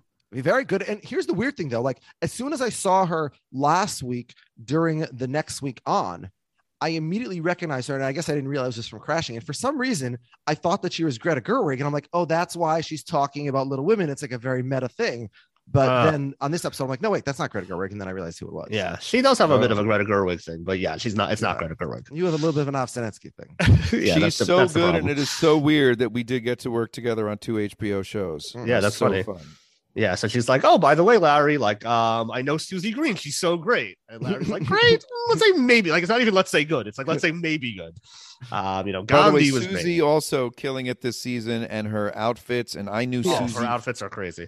I, I I love that, and I knew Susie for years, and she was always funny, always a great comedian. But you know, no one ever knows what the trajectory and the career path anyone's going to take. And when she just started getting curb, it was and when she got it, and she just started Yeah. doing it. It was just like, wow, this is what she was born to do. Yeah, like it was Bashert. born to do the Bashert. Yeah. Yeah. Um. So By the way, that's another word that uh, That was Larry that's yours. used. Yeah. No, no, no. Oh, Larry La- said it, or you, oh, No, he La- teaches that to to Jon Hamm. Right, right, right. Yes. No, he says Jon Hamm, and then last week he said it to me in person when I He said it's so great that you were cut out of that. And now you got to do, you know, this much better and bigger role.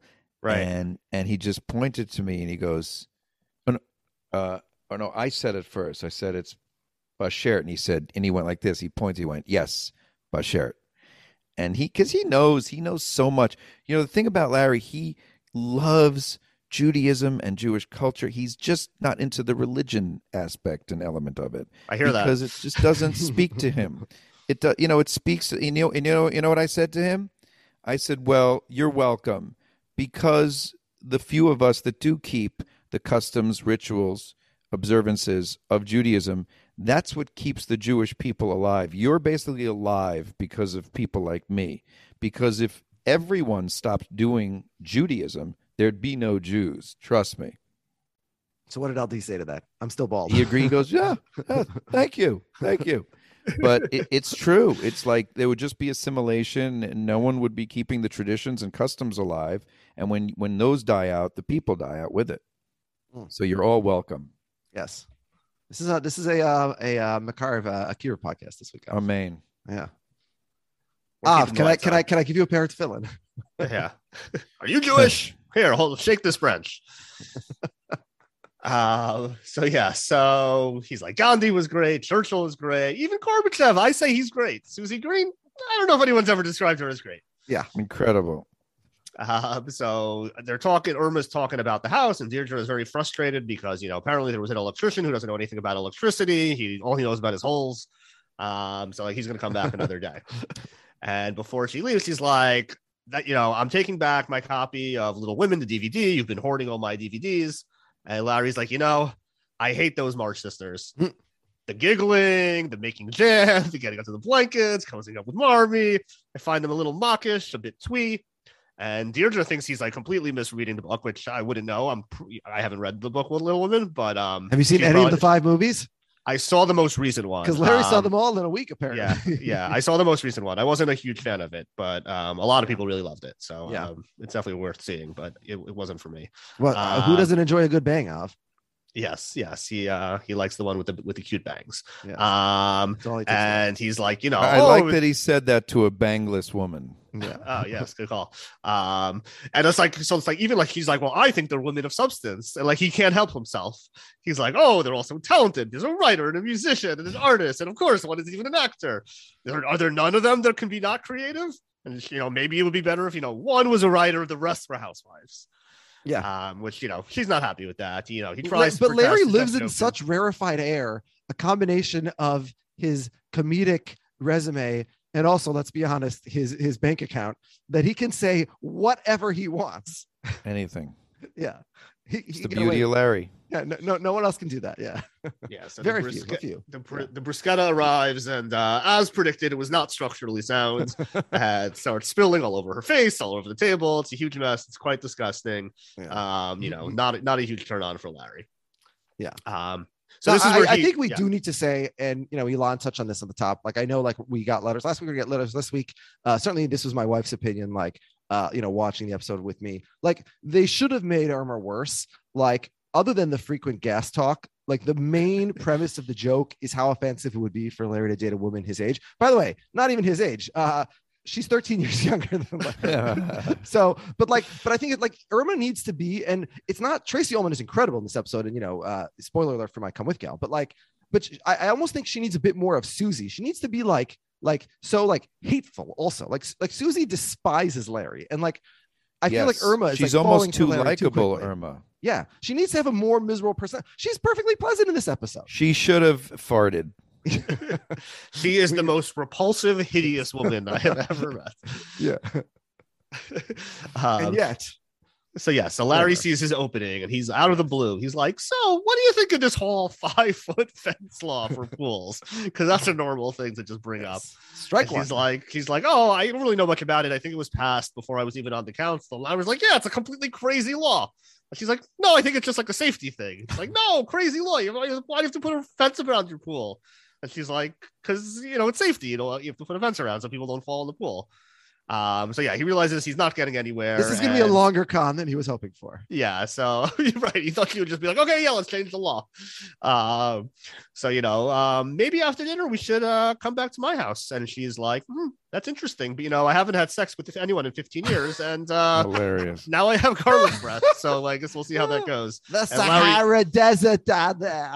Larry immediately downs like the rest of his glass of wine and orders another one. Yeah. Uh, did I not request this as a clip? Um, no, you did not. Oh, okay. Because Tracey request- Ullman, she comes out. I mean, just Yeah, firing. You requested Alex, Melanie. how could you not request that? She is on fire in this episode. She's like unbelievable. I think. yeah, you, you requested the next clip, which is Yeah. what we're about to say. Okay. All right. And this one's long, so we're definitely gonna pause. Okay. And so Pause. to bed. Oh, the way he's Come just. to. Look at his face. Like, she's she's a very attractive woman. Honestly. She's not unattractive. Yeah. They should have made her uglier. Yeah. Mm. It's better than I expected. but I have low expectations. It's funny, you know, I can't stop thinking about the pool and Why are you so obsessive about this? because I don't want to run to a pool and then unlatch a gate and jump in. I, I just want to run and jump in. They don't have a fence around a dock. You don't have a fence around a, a beach, Yeah. but you have a fence around a pool. It's crazy. It makes Can I no borrow sense. your toothbrush? But it's amazing. Sure about that. He tried this in Mexico. Yes. Yeah. Mm. I have my retainer. I'm a grinder. So, by the way, we now can confirm Irma knew what was happening on this date. She brought her retainer with her to dinner. She knew she knew she wasn't sleeping. At Listen, some of us bring our tefillin on dates, even first dates. Ah, it could be a sleepover. you never know what's gonna happen. You know, I you know I put on tefillin every day, even Shabbos. That's an inside joke, Yeah. but I I do got it. Not got it. Shabbos. Yeah, Yeah, I also don't put on Shabbos.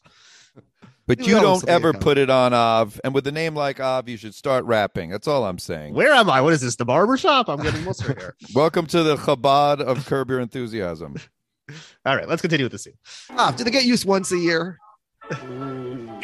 No comment. This face. It is an interesting move to make the goodnight kiss after putting in the retainer.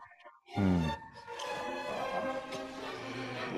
Now here I got excited for a second. Oh, where's she going? I got excited for a second. I thought this was going south. Yeah.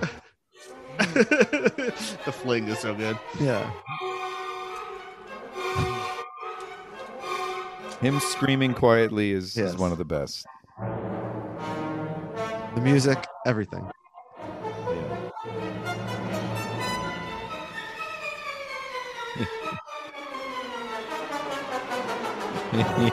now he's By the way, this scene screaming. works beautifully for an audio podcast. Yeah. Yes, by the yes. way, Yeah. By the way, No. he was mouthing. What have I done for the last he 45 mad, minutes? but then screaming. If you didn't it- watch the episode, interesting decision to watch a podcast three times as long discussing. Yeah, this. yeah, yeah. If you didn't have, yeah, hit pause on the podcast and go watch the damn episode. yeah, that'd be a good time to do that. You, you gotta watch imagine if uh, there's people out there. Can you imagine people out there who only listen to this podcast but don't ever watch Curb? Yeah, sickies. Yeah. All right, let's uh, go to the breakfast table the morning after.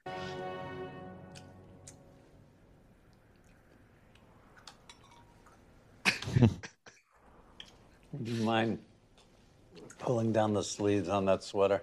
What, this? Yeah, he's stretching it out. Like a stretchy, st- it's Orlon. No, it's cashmere. It's Cashmelon. Not cashmelan. He's making up names of future variants. What? It was Mm, pure. Yeah. Schmitz. You, you said you're sweating? Hey, hey, hey. I don't want to fight with you, mother. Ah, well, hey, good morning. Leon's Leon, face. this is Irma Kostrowski Hey, Irma? from Good the uh, Santa Irma. Monica Yeah. City Council. Oh, okay. Did you vote in the election last week? No, fuck all that.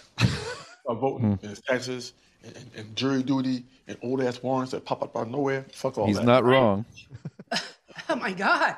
He comes in, you know, effing and jeffing in this morning. I really wish Jeff. you'd watch your language around her. It's not necessary. What is effing and jeffing? Cursing and what's Jeff? I- don't know, but I've used it with my wife about seven times in the last 24 hours. So funny. Ooh, I got like a bubble here. You got any gas X? Leon, is there anything you have that might disperse the bubble? Yeah. When we get set out, the Heimlich. The Heimlich? Oh, it's my daughter. Excuse me. What the fuck, man? You're in a bad spot, Larry. Gotta tap that ass under duress. That's the worst. See, here he's wearing a lampin necklace. Supposed to have. Mm. My uncle passed away unexpectedly, so I had to tap this cougar at this mortuary. Got half off that coffin. I hope this turns out as successfully as your dead uncle's coffin. Hope so.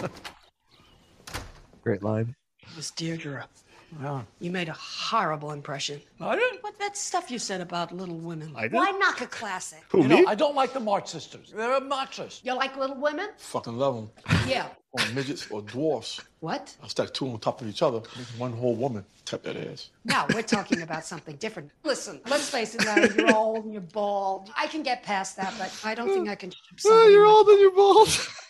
I love how nonplussed she is when she says we're talking about something different. She's just like, "Mm, we're just gonna cast that aside and pretend that was a normal thing you just said. It's just we're just not talking about the same. Yeah. And the other crazy thing is she's she's playing such a character. You forget that she is English. She has a British accent. She's British. It, it's insane how she just takes on this character, and you would never think in a million years she has that. You know, doesn't have that accent. Doesn't sound like that. I mean, she was famous in America before Seinfeld was on, even. Oh yeah, yeah, yeah. yeah. Like Tracey, Ullman show was like pre Simpsons. Mm.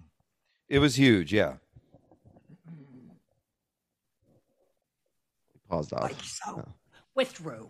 What? You know, you, Well, no, I'll, you I- had I'll- let me apologize. I'll apologize. You'll call Deirdre? You know what? Forget call. I'll go to her house. You want to go to her house? I'll go- okay, okay. yeah. Listen to me. Deirdre and my son-in-law Scott are throwing a 10-year anniversary party to renew their wedding vows. Maybe I'll invite you to this, and you can get along with her a little. I want to try I- that? I would love to go to Deirdre and Scott's 10th anniversary party. That would be fantastic. What would he like more? I gotta go. I gotta get to a council meeting where ugh, it's all about drains today. Yeah. Drains, ramps, compost. Oh, talking Keep- about keep- compost. Keep, keep the sweater. Keep, keep it. You want to kiss me before I go?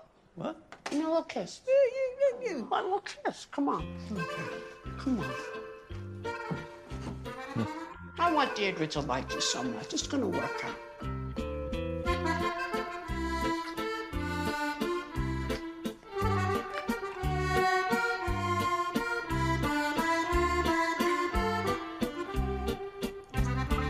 Oh God.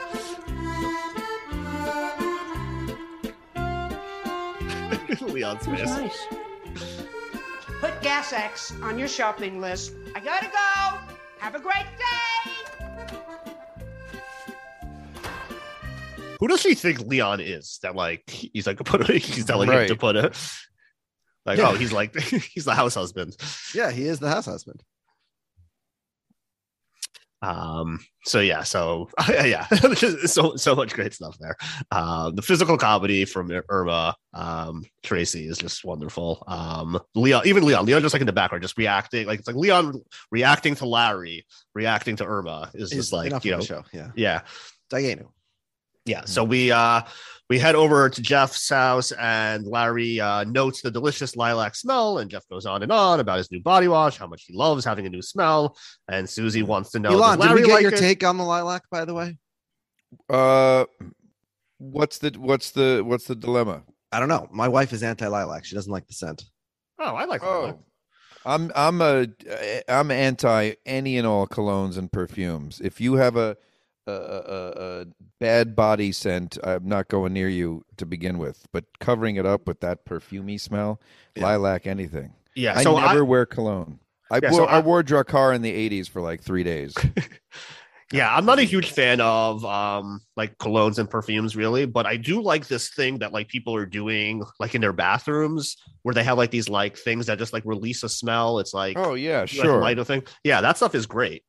Um, I went to someone's house recently where they somehow had it like into like the filtration system of like their like their vents, and it was just like going Yeah. throughout the whole house. And like it smelled like someone was cook was baking cookies. Like they make their house smell. or, or a can light a candle somewhere, but don't put it on your body. yeah, yeah. Don't put But do anything. you on your want body. your house to smell like baking cookies all the time? Because I feel like Yeah. for a day that's You'd be amazing. hungry but if that becomes permanent, right? Yeah, By the way, let me just uh, preface or, or correct that I, I I am a believer in deodorant for the record. Yes, Okay. yes. We As we want know, this is a pro. This is a pro yes. deodorant podcast. a pro Tim, deodorant. Tim Um, Conlon came on. He was very pro underwear, as I recall. Yeah, pro expensive underwear. Yes. Everyone And is speaking pro of underwear. deodorant, this segment is brought to you by Right Guard. Yeah. Wait, are you Um, getting those checks? Because I am not. Yes, I'm all the right getting a guard check checks are going to from Elon. Right yeah. Yeah. Elon, remember the Um, forwarding address, please. So uh Susie's like, so like, what's the deal? Like, you're fucking Irma Kostrowski now? And Larry's like, well, that's a very crude way of putting it. And by the way, Well, Larry's right. Why is Susie speaking so disrespectfully about her friend's mother? Um, The do make love to her? Yes, I do. uh, but Susie's not buying it. You know, she's not your type. You're not political. You would never go canvassing. Which What's is going false. on? We just saw him going going on. canvassing. Something is off. What? We just saw him canvassing, Yeah, well, that's her, which that's is more point. like we can say for book club Susie over here. Well, no, that's the point. That was what drove, Yes. made her suspicious last Yes, episode. yes, is that he was. I, I was making a joke. I apologize. Okay, it's a great joke. All right, fair. Um, so yeah, so Jeff tells Larry that you know, let's just tell her the truth. Like, what are we doing here? Like, there's no way. What are you? What are you going to say here that makes sense? So J- Jeff's strategy here, which I'm a big fan of, is Right. if you are a huge liar, pretend that you're a big truth teller by telling other people's truth. right. Great move by Um, so yeah, so we, you know, Larry tells her the whole deal. Like, you know, Maria Sophia's on the show because her brother's, uh, her father's brother drowned in my pool, and he's extorting me. And so now I'm trying to get to Irma so I can lobby her to change the laws. Um, and you know, listen, if Maria Sophia's in the show, it's over. So you better get on board and get in line. And Susie says, Well, that's the only line I'm ever going to get on with you. Um, and Jeff gives the but up bump. Um, so what I, what I think is uh, another thing that's interesting here is that like what we've always said about like the Susie Larry relationship is that it it makes no sense in the context of someone whose like entire livelihood comes from that person. Like who the hell like treats their like agents their husband's client this way? Um, I, and, like, I agree, except you're you're you're viewing this as an attorney, where you know sort of the client it's a different relationship. Uh-huh. The- The manager, in especially in a guy like Larry, Larry doesn't need a manager. So so uh, Larry doesn't work for Jeff. Jeff works for Larry. That's my And point. Larry- Yeah, but oh, yeah, that's why Susie should be much more careful. oh, I thought you meant Her why husband's sole Larry- breadwinner is the I'm guy no, that's constantly no, trying to no. fuck I mean, it like Susie like Yeah. berates Larry all the time. It's Oh, like, I thought you meant is why like- is Larry so mean to No, Susie? Yes, no. correct. You Yeah. would think she would be a little bit more delicate around a client. our entire Right. life, our Right, only and client. not- yeah, Yes. basically right. By far their Our biggest only client, right? client. um so but like here like they basically appeal to that they're like okay fine here's the deal like Yep. we're, you, we're not going to make money from this thing if this doesn't work out and that's what gets susie's attention and she's like okay i'm on your side now so this Yeah. is how they should always pitch their yeah, they should have just been telling her all our shenanigans and lies are in the greater process of Jeff and Yeah, Larry it's like very good make- for yes. for for jeff to keep larry david you know up and running every I- blowjob I don't Jeff is receiving is for the sake of the family. Why do they treat Jeff's affairs so cavalierly? cavalier yeah it's, it's really something every Well, time i it's watch it with my wife It's she's established like, in I- episode zero, right? He's just Yeah, like yeah. he's a piece of But shit. what, just what Yeah, does your wife like- think of that, Av? she hates it she's like it's like one of her least favorite parts of the show it's just like how gross jeff is It's, sure. It's Yeah. it's weird to me that Larry doesn't call him out on it, like at all. Like, well, why are you cheating on your? It's it's just so it- it's like accepted as if it's like a bro code. Like you know that's how man. Well. I We think it's more just- like you can't call Larry out for just becoming obsessed with needless details and causing unnecessary conflict because, like, it's it is who Jeff is. Like, he's it's built into the character so strongly. Right. right? Like it'd be hard. Like, Real Jeff, much better guy. He's got morals and ethics. yeah, Yeah, you know, I, he- I, wa- I want to know how uh, Jeff is like getting all these like young, you know, Hollywood types. Like, who's Jeff Gar- Who's Jeff Greene in this show? Right. Yeah, well, he he's a has power, only one he's client. manager. who are these women? he's a he's a power manager. And by the way, Garlin came for Shabbos dinner uh, three weeks ago. We had a Oh, great wow. time. Oh wow, oh, there you go. This is quite a quite a string of Shabbat meals that you've had. Yes. Yes, we have Um, legendary Shabbat. If only it here. wasn't Shabbos, you could record it. But of course, Oh, we can't even do you. the selfie. We can't do anything. Right. Um. And so isn't that nice to have one day a week where you put your phones away and you don't take the pictures, you don't record, you don't get. oh, it's the only way my life is tolerable. I it is honestly- it is nice to uh, disconnect. Agree. I, I, tell call people it who dis- aren't observant Jews, I'm like, you know, especially like in in, in our uh, line of practice, I'm like, just tell people you are, just for the opportunity to be able to breathe for one day a week. Yeah, and and by the way, I call it connecting by disconnecting. I mean, I connect my Right. I have kids and teenagers and they just just tonight at dinner, just staring at their phones and eating and a tiny bit of conversation. Friday night dinner, there's no phones, and we just connect and have fun. I feel badly for families that don't have Shabbos in their life. You lives. talk about your day. you talk have a about good- your week. Did you have Yeah. a good week this week or a bad week this week? Right. what kind of week was it? No, it's more. It's fun, and you know we had Modi this past Friday night, and Mm, just awesome. joke around and Yeah. drink wine and eat Wait, delicious. so if you were, at, yeah, if, if you and Modi were both there, then then who was at the fundraiser? That's hilarious. It's um. I it's Sunday I always night was the fundraiser, you wise ass. Friday night was Shabbos dinner. of course, I always say there's this uh there's this paradox because w- w- when I often find myself the situation is that like you're you're with people you're debating something and like the only time that you can't actually look up the answer is like it's like Sh- Shabbos afternoon and it's like it's not going to be over for like six hours and by then everyone's going to forget so it's Yeah, like that's why it's a better conversation. But It's a but better the- conversation, the or you para- keep the Shabbos is going the close. paradox is by. though is that Shab- Shabbos afternoon is the only time that people are actually like sitting around and like having these types of conversations Right. that would need to be solved. So it's like it doesn't matter. Like it squares away. Yeah, I, it is. You know, as somebody who uh, you know recently moved from from New York City to the suburbs, you know, the the Shabbos thing in the suburbs is much more difficult because if you want to find uh, you know late breaking scores and news, you got to go a little bit further than you know like the the newspaper right downstairs. Right. So um yeah, so Susie's immediately suspicious. What's this with but um bump? Like, where did you pick that up? Like, where did you hear that joke? Who told that to you? Um, this is a very low opinion that Susie has of her husband. That like Yeah. but um bump is like not within his like creative capacity. Like, you there's no way you thought of that zinger on You your must own. be cheating on me, and it's like it's true, but not for that reason. It's one of those hmm. situations. Mm, yeah. Right. I, I did buy that. I've never heard you say that before.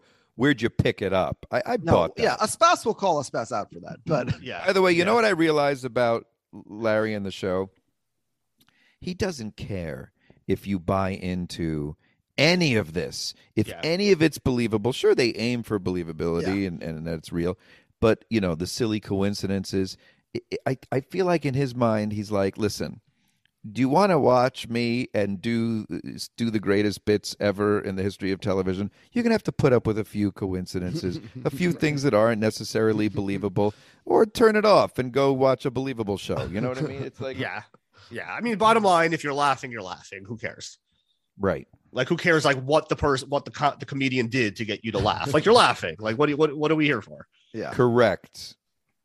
Just Um, make us laugh, and no one does it Yeah. better. Why By do you have way, to do a three-hour podcast about it? Can I say, yeah, speaking of that, girls, it's in, in what? In like 17 minutes. In 17 minutes, people are going to look at the number two. They're going to look at two hours and blank minutes and go, now we're not listening to. So now we're going to shoot ourselves in the foot. Don't you think? I'm having a great time, by the way. I can go another two hours. But don't you think, for the sake of uh, getting an audience to listen to this crap, don't you think we should call it in 15, 17 minutes? Once they see the two, it's over. Yeah, we could, we listen, could, I, I'm we, certainly we could do a double release to trick them. yeah. this Any That's what like you need to Harry Potter off- did. All, Yeah. all the big movies do that now. You split it up. Yeah, This is a it's we got Elon Gold and made it a two-parter. Yeah. Yeah, I think our I think our most avid listeners um like to see the long the you know Really? big number at the beginning. Yeah. Yeah. Um, maybe I'm wrong, but I think people I I, I could tell as someone who listens to these types of podcasts, it's like, ooh, a good one. Yeah. Uh, but I guess we could be wrong. I guess we'll get you know send, send, in some postman notes. Tell Listen, it's you- a it's a longer ride on the Peloton or whatever. It's uh we're Yeah. incentivizing exercise here. yeah. Larry has. Uh, we're going to find out had a little bit of a Peloton related accident this uh, Yeah. this episode. yeah. Um, By the way, Peloton cannot be happy to hear that that testicle injuries are being blamed on their uh, bikes. Yeah, well, it's not that. That's the least of it. I don't know if you're uh, up to date with the most recent Sex in the City. Uh, Oh um, yeah, yeah. Uh. Mr. Big died on it, right? That's right. yeah. like, Sorry, the- if you came to this podcast not wanting a spoiler alert for the new don't bury don't up. bury the lead on Peloton injuries on HBO programming. Yeah. The Larry's testicles are the least of it. Yeah, my, my wife was very upset. She said, "I knew it. They, they knew this was going to happen. It's such bullshit. They're just stringing you along." I'm like, "Sorry, like, Yeah. opinions here." Yeah, I, I heard all about this secondhand. I'm not a Sex in the City watcher, Yeah. but uh, I got the whole I got the full recap. No, I got the I got the first and a half hand, which is when it's being watched like on an In the iPad right background. next to you. Yeah. So you Yeah. kind of hear what's going on. Okay, so we go with Larry and Leon in the car. Larry's driving, and suddenly he remembers that he's supposed to go um, see Irma's daughter, go to this party. So he calls her office, and her assistant picks up, and Larry says, "All right, like let's just get this out of the out of the way right from the top. Like I want to talk to Deirdre, but like you shouldn't listen in. I don't want there to be any misunderstanding." She's like, "What? I don't understand." She's like, "This is not a matter of national security. You don't listen, have to listen in." And she's like, "Well, if it's not a matter of national security, why can't I listen in? What's the big deal?" Yeah, and this is Um, just a classic curbism of like Larry has a very easy explanation, which is this is a personal matter not related to work. But of course, he never gives the easy answer. He gives the convoluted one, which leads to the conflict. Yeah. No, and, and, in and fact, why is he calling Curb, Deirdre's assistant in the first place? He can just call Irma to find out when the party is. But yeah, ba- back to Curb being Talmudic.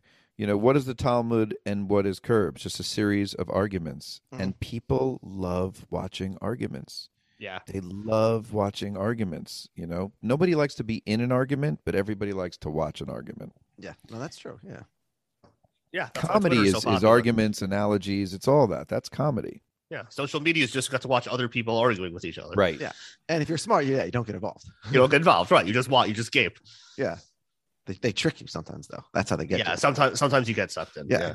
They, they need to create more content. So yeah. don't be the content. Uh, right. You're, you're you're either the product or you're the uh, Yes. the customer. Yeah. Don't be the product.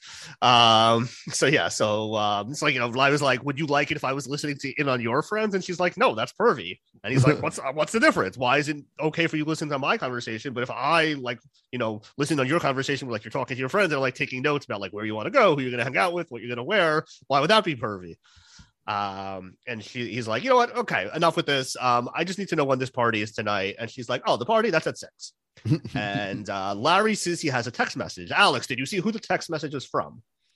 Um, no, did I miss something? Well, it's from Cheryl, but her name in Larry's phone is Cheryl Hines. Oh, that's oh okay. Because people kept saying that in our chat. I didn't get the joke. Oh, okay, I got it now. Yeah, so he has All a right. text from Cheryl Hines that says, Yeah. I need the house husband. Yes. So, do we think A, they just had Cheryl Hines in real life sent him the text message that was used as a prop? Or Yeah. B, this is now confirmed that Cheryl David's maiden name in the, re- the, the world of Curb was Hines. and So in the world of Curb, Cheryl Hines was Cheryl Hines, Correct. and then she married Cheryl David. Well, I'm just asking questions. Yeah. Okay. Okay. I good. didn't pick up on that. I Say think good. Cheryl say better. Yeah. New. New. I think Cheryl Hines just texted Larry. Yeah, Yeah. that's probably what happened. Yeah. Isn't isn't she Cheryl Kennedy Jr. now anyway? Well, it doesn't mean that's how Larry has her in, her, in his phone. Larry, like us, does not support support his uh, vaccination takes, and so uh, your Hines for me.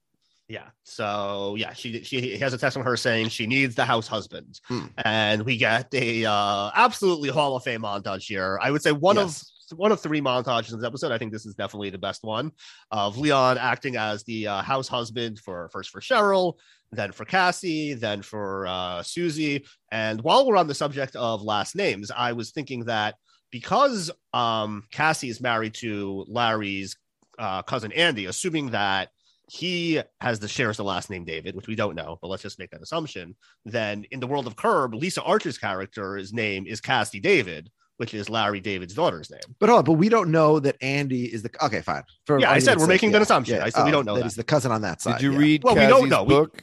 It's brilliant. No, Oh, but I saw No, her. haven't. I really liked her YouTube show. I don't know if we've discussed that here. Have we? Have? Um, I think you mentioned it once, but we haven't like Yeah. discussed it. Yeah. Yeah, I need, I need to read she's her got book. like Larry's brains, and then she's like a beautiful woman. It's Yeah. it's- she's she's the full package as we call it. Yeah, and she's having him hang out with like Timothée Chalamet and stuff. He's it's Wow. she's her, she's his connection to the youth. Yeah. Wow. Yeah, Gen Z. Um, okay. So we head over to Irma's place. Um, Larry has a gift for her, and she's very disappointed to see that the gift is body wash. Mm, Um, yeah. the very lilac body wash that Yes. Jeff has been using. And he says he figured, you know, you don't use deodorant and you might like a body wash. Yeah. And Irma very very like- risky gift here. Irma doesn't uh she doesn't like having anything unnatural near her lymph. Yes. Um, which is a very disgusting thing to hear someone say, say out loud. And so this is where it's like she's not like attractiveness like the most repulsive person. She's just like the most like unsexy person and just like the way she conducts herself. Yes, sure. But also like we will see like the, the scene, like talking about montages, the scene when Larry is walking around Irma's daughter's house, we see that the way Larry is seen by Deirdre and Scott and and like and many other people and the videographer is the same way that Larry sees Irma, which is like this older, annoying, socially inappropriate weirdo, basically. Yeah. Well, Which A, is why they're really they're actually perfect for each other. Well, A, what, what Larry's doing, he's doing thinking that nobody is watching, which is very different than Irma, who's just like has no, No, but the way Larry has no talks to people, the way he talks to the videographer is similar to the But way Irma talks to people. He's he's not socially acceptable, but he's not just Yeah. like repulsive in like this physical way. Right. So- She's Yes. socially unaware. Yes, It's yes. it's worse. yeah. Um, he's like Larry's like, oh, it's a good idea. You'll smell like a flower, and Irma's like, are you trying to give me a hint? Like, you know, I know I am giving up a, like a sex musk now that I've been active again. Um, I so, love you the know, way she uses active. um, so you know, I'll try the wash. I'm gonna rub it all over. Yeah. Um, Ah, yeah. ask the wife tonight if she would like to be active again. Tell me, uh, report back. Yeah, I, I think that's going to be a no go. um, Samesies. yeah, um, yeah. I saw. I did. I. I'll say I did the research. I saw you have a whole- you have a whole thing about this with um. What did you compare Parking. it to? With uh, parking, right? Looking for a parking spot. Yeah, that was good stuff. I like that a lot. Thank you. Um, you could Google Elon Gold on James Corden to see that bit. yeah, that was very good. Yeah. So Yeah. yeah, I'm the uh the, the one the one yeah the, when you ask the guy are are you going out? Can I have your Right. spots? Right. um, so yeah, she's gonna she she invites Larry for some canoodling on the couch. Um, as we said before, Larry declines because his uh, testicle had been bruised on the Peloton. And Irma says, you know, she's gonna go take a shower and invites Larry to join. And he there's nothing he could be less interested in Yeah. um, than um, taking a shower with Irma as she tries to walk like erotically up the stairs. uh, but like he just doesn't feel like getting wet right now because he has a uh, Well, th- he wants he needs to watch the hockey game from last night. Also, Yeah, right. Yeah. He's got that too. big hockey Yeah. fan. All of a sudden, he wants to know if uh, they have the the NHL package at Deirdre's house. Yeah, in the in the history of the world, has a man been invited to join a woman in the shower, and his And response no. was, "I don't feel like getting wet right now." Yeah. Right. Yes. I I have a story, but it's probably not for the podcast about this topic. Yeah. Okay, Save it. Yeah. that's your choice. That's your choice. maybe we'll maybe we'll bring that one out at the uh, recharge the mitzvah Ah, finale party. yes. Yes. Uh, this uh, next June, Leon, Av and I are going to be both turning 39. And so, as Danny Just call me Duberstein, Leon. He, I, I noticed that also, but it's an anagram. It's an anagram. sorry, yeah, Thank yeah, you. yeah, It it is. is nice to know. Yeah. But I was saying, Leno. Yeah. Danny Duberstein, played by uh, Leon Black, of course, played by JB Smoove, as I talked to Elon Gold. Uh, Right. He talks about how you have to recharge the mitzvah every 13 years in Atlantic City. So, yeah, Av and I are turning 39 in Atlantic City next summer. Oh wow. Wait. But what does gotta that mean? Recharge the mitzvah. Every oh, it doesn't mean 13 anything. years. He- JB Smoove made it up. yeah, That- that every that- 13 years you have another bar mitzvah. He said recharge the mitzvah. I don't remember that. That's yeah, right. it- it's Yeah, in so the. he, he's Danny Duberstein. He's pretending that he's Jewish, and Michael Richards says to him, "Oh, you're Jewish? Did you get a bar mitzvah?" And he says, "Yeah, three times." And so Michael Richards says, "I thought it only happens once when you're 13." And he says, "No, no, no, you misunderstood. It's once every 13 years. You have to You recharge, recharge the mitzvah, Larry. You got to recharge. Oh, that's Yeah. amazing. yeah. So yeah, Av and I are gonna be we're on uh, recharge number three uh, next summer in Atlantic City. Good baby. for you. yeah. Av Um, will bring his to fill in. I'll bring it out for that. I'll bring it out for that. Oh wow, Um, what, what a cupboard. Yeah. So the uh we head over for to Deirdre's house for the party. I feel so bad door. for the Gentiles.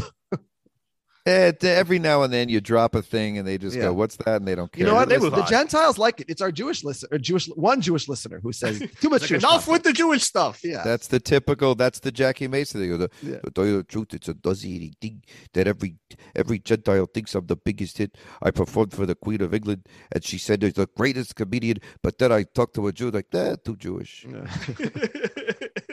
Too Jewish. That's great stuff. Um, so they're surprised to see him. Am I one of the By the way, I will say, I'm gonna had blow up this your cousin's podcast? spot. That- one of the that's be- one of the that- very best. Thank you. That's what your cousin said to me on Shabbos. What? Blowing up her spot here.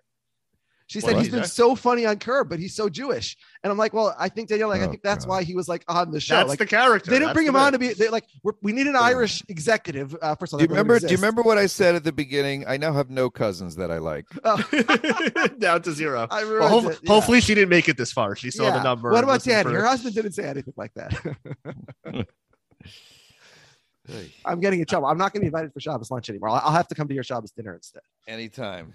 yeah. So he tells her that you know your assistant gave me the wrong time. She of course assumes it's Larry's fault that he must have written it down wrong, which is a fair assumption. Yeah. Um, and he goes on to apologize for you know his comments about the March sisters. You know, he gave him a second look. I saw all the movies. They're not as mawkish and twee as I thought.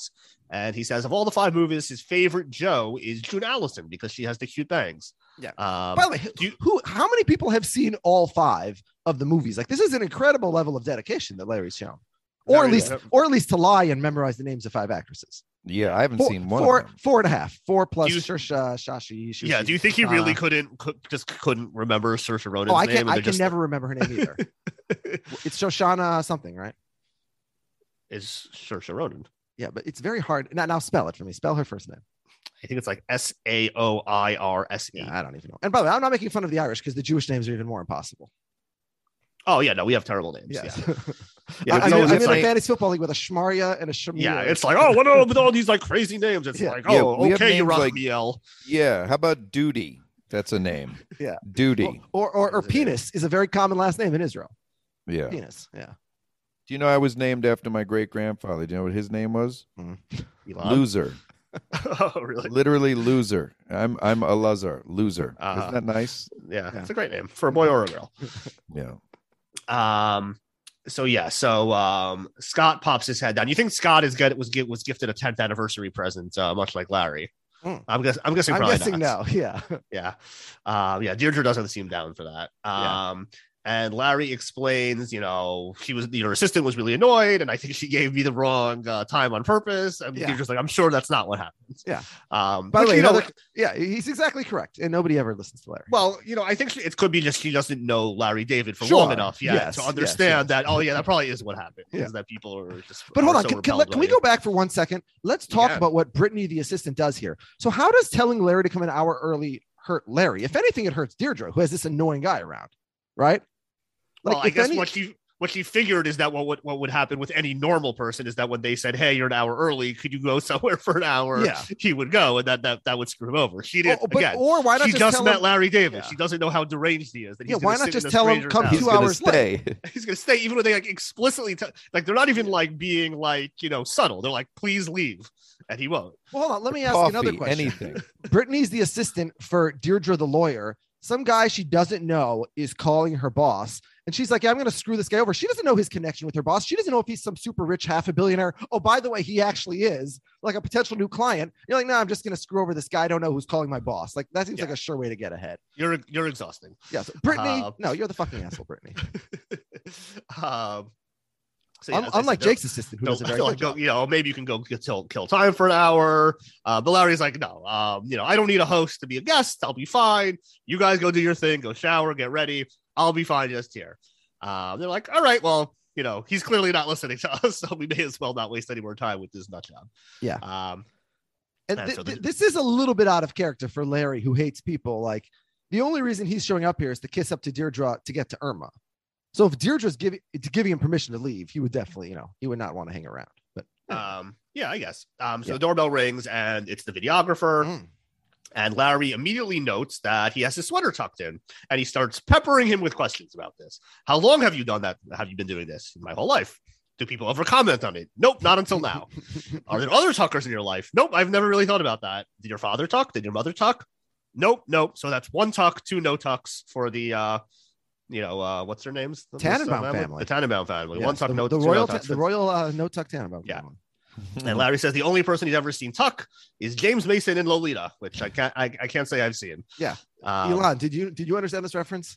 No, no, there's so Okay. many references I don't get. and he doesn't care. That's the beauty of it. Um, he's like, "Do you think I should tuck in my sweater? Does it look good? What would you do? What would you advise me? Would you advise me to tuck?" And he's like, "I'm sorry, what? Like, who are you? What is your role here?" And he's like, "Oh, I'm a guest." He's like, "Well, you're like very early for a guest." I'm sleeping with the mother. Yeah, I'm Oh, the guest, the guest host line was amazing. Yeah, yeah, Yeah. A guest without a host. What was it? I could be a guest without a host. Right. I could be a guest without a host is amazing. By the way, I feel like I could be a guest without a host. Oh yeah, Lar- I could easily sit in someone's house. I won't and get, change like, your thermostat. Yeah, yeah. I no, won't as that Scott says. I could be a normal person and just sit in a chair and be on my phone for an hour. I'll be be on the phone. fine. That's all you got to do. Yeah. Sit and be on the phone. I mean, forget if I have a pair of if I have a pair of uh wireless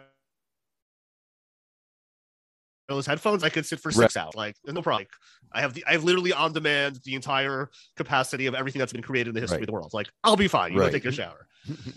Um, so they're they're watching him on the uh, security cameras in the house, and he is making himself extremely at home. He's uh, they watched him uh, with this magnifying glass thing. He's doing on his fingers. He's playing with a candle. He's using a back scratcher, twirling around on the chairs. And finally, the final straw is when he goes and uh, adjusts the thermostat, and then he's like waving in the air, trying to like feel the vents coming in. By the way, can I Um, defend Larry here for one second? Not that his behavior is normal, but like he's being portrayed as the bad guy by Deirdre and Scott. I feel like that, like, okay, his back scratching, whatever, it's a little gross, but like this couple having cameras in their bedroom to watch people around their house, like in your bedroom, that's a little creepy. I think. Nobody liked Deirdre and Scott. You know, not the actors, the characters. They were pur- purposely unlikable, and they played it beautifully. Scotty boy. They're just Scotty boy. obnoxious, Scott. What was that a reference to? Scotty boy. That voice I Larry don't does. know. I don't know. I don't. I don't know if it was anything. Nobody knows. um yeah so meanwhile um so no, no, no, the last the really last thing is that he takes his pants off just to try to tuck it in his Yes. sweater um to which then the videographer comes over and he's like oh you decided to tuck in your sweater and larry says you know i decided to try it but i don't like it yeah. R- risky move removing your pants in someone else's living room. he Yep. took a he took a risk on camera I took a risk. um it won't be the first time he'll get in trouble on camera this evening Yes. Um, so it's time for the party. Jeff and Susie are also there, and jo- Scott and Deirdre call everyone to attention because it's time for the renewal of the vows. And uh, Larry says it's more like time for the anti-nausea pills. And Deirdre starts doing her set of vows, while Larry and uh, Jeff are just like whispering and cracking jokes, making fun of the whole thing in the background. Larry says he would rather masturbate in public than have to say that stuff. Um, what, what's and- your position on that, Elon? I'm good. Would you rather renew your vows or masturbate? I would rather renew my vows than tubing it up. yeah. Um, he, he didn't think it was public. And as they're talking, Larry makes the uh, throat in the mouth gesture, uh, which, unbeknownst to him, he was happening on film because the cameraman had been focusing on him at that exact moment. And Larry immediately realizes, "What have I done?" Yes. And he Ah, goes over to, job, to the videographer and tells him, you know, the craziest thing happened. It's so crazy. A mosquito was just got caught in my throat at the very moment that you were looking at me. And I put my finger down there and like, I'm sure it's just this doesn't look good on camera. Mm-hmm. Is like, there's any way that we can erase that from the film? And he's like, no, like, you know, I really can't. It's my job. Like, you know, I could get into trouble. It's just like not what we do. And then Larry spots that the name on his bag is Samuel Tenenbaum, and he plays his Jew card. Mm. Samuel, my Hebrew, my Hebrew brother, could you be please be a mensch and maybe reconsider this position for me, a mm. fellow tribesman? Now, now, And can we pause for one works. second? Is this taking place in like rural Oklahoma? Or is this taking place in Hollywood at the vow Right, renewal of a right. Jewish Oh my? God, it's a Jew in Right. LA. Right. Samuel Tenenbaum is shocked to see a Jew here. I haven't seen one since, you know, seven seconds ago at this very party. Yeah, But again, Samuel, killed me- Samuel killed me Tenenbaum that was that Jew out in the wilderness waiting to be on Makare Yeah. by uh, Larry David. But wh- well, why not bring back the J to J right there? Oh, it's oh my Yes. goodness. yes, missed opportunity. yeah, that would have that would have really closed the loop on that um the whole J to J storyline. Yeah. Yep. By the way, the one flaw in Larry's system here, and this goes back to uh, Elaine in the back of the comedy club uh, with the recording, is his entire conversation would be on the video with the videographer. 'Cause- Right, That's true too. yeah. Yeah. Unless I don't know, maybe they just have mics on the couple, although I didn't see them. Yeah, yeah. Let's hope yeah. so. This is a, this is a high quality production. They turned this thing around, by the way, that night. It took me six months to get my goddamn wedding. video Yeah, that, I, I have that in Yeah. my notes. How are they watching this already? They're watching it later Which- that which- evening. like like there's two problems. A is like there's no way it's ready, but B like who is like so pathetic that like they have a party that immediately like okay let's watch the video of the party that we just Yeah. experienced. Like having said that, Av, uh, my wife and I, on the rare occasions that we go out for a night, like like a sleepover night, like without the kids, like on vacation or whatever, we like we spend the first five minutes being like, "Oh my god, this is amazing! We're like in another state. We're away from the kids," and then the rest of the night we spend looking on our phones at videos of our own children. So Ah, that's so cute. It's very pathetic. yeah, um, They're better yeah, on video I- because you could just turn them off when you want. Oh my god, they're the best on video. yeah, they're very cute on video. Um. Okay. So yeah. So um. This time, so you know, he agrees, and like now it's the husband's turn to go. And this time, when the camera comes in on Larry, he's doing his whole song, song and dance. He's crying, he's sobbing, he's laughing, he's having the you know the, the greatest speech ever. Um, so Irma finally arrives. She's I guess working very late. She missed the whole all the vows. She doesn't even know if they've been renewed. And uh, Jeff Jeff greets her very warmly, which I don't really know why he does this, other than that it was necessary for the plot. But let's Yeah. go with it. Sure. Um, very touchy as well. And Susie's watching from afar. She's now like a little suspicious. And when Irma walks over towards Susie, she gets a big whiff of the lilac. Mm. And Susie erupts. You Irma Kostrowski, keep your fucking hands off my husband, you homewrecker, you Car wash cunt. Your mother's fucking your your mother's fucking my husband. I think you're the councilman. You can get away with anything. I smell the lilac, and I knew it was you. Mm. And Irma says once again the titular uh, words of the episode: "What have I done?" and uh, the the best part of this whole scene is Jeff doing the little uh, Grandpa Simpson meme move where he like walks into the room, sees what's going on, and turns around and walks out. Yep. Yeah. He's been doing that all season. It's just like, ah, I'm not involved. Yeah. Yeah. It's it's the better move. I love it. I love it. I love doing that too. It's just like, like, yeah, it's like what you said, Elon. Like, you want to just like watch. Like, I, I don't want to be in on the thick of this thing, Yeah. even though it's like directly affects me and you know, my my uh, happiness. But you know, oh, well, it's well, you know, that's future Jeff's problem.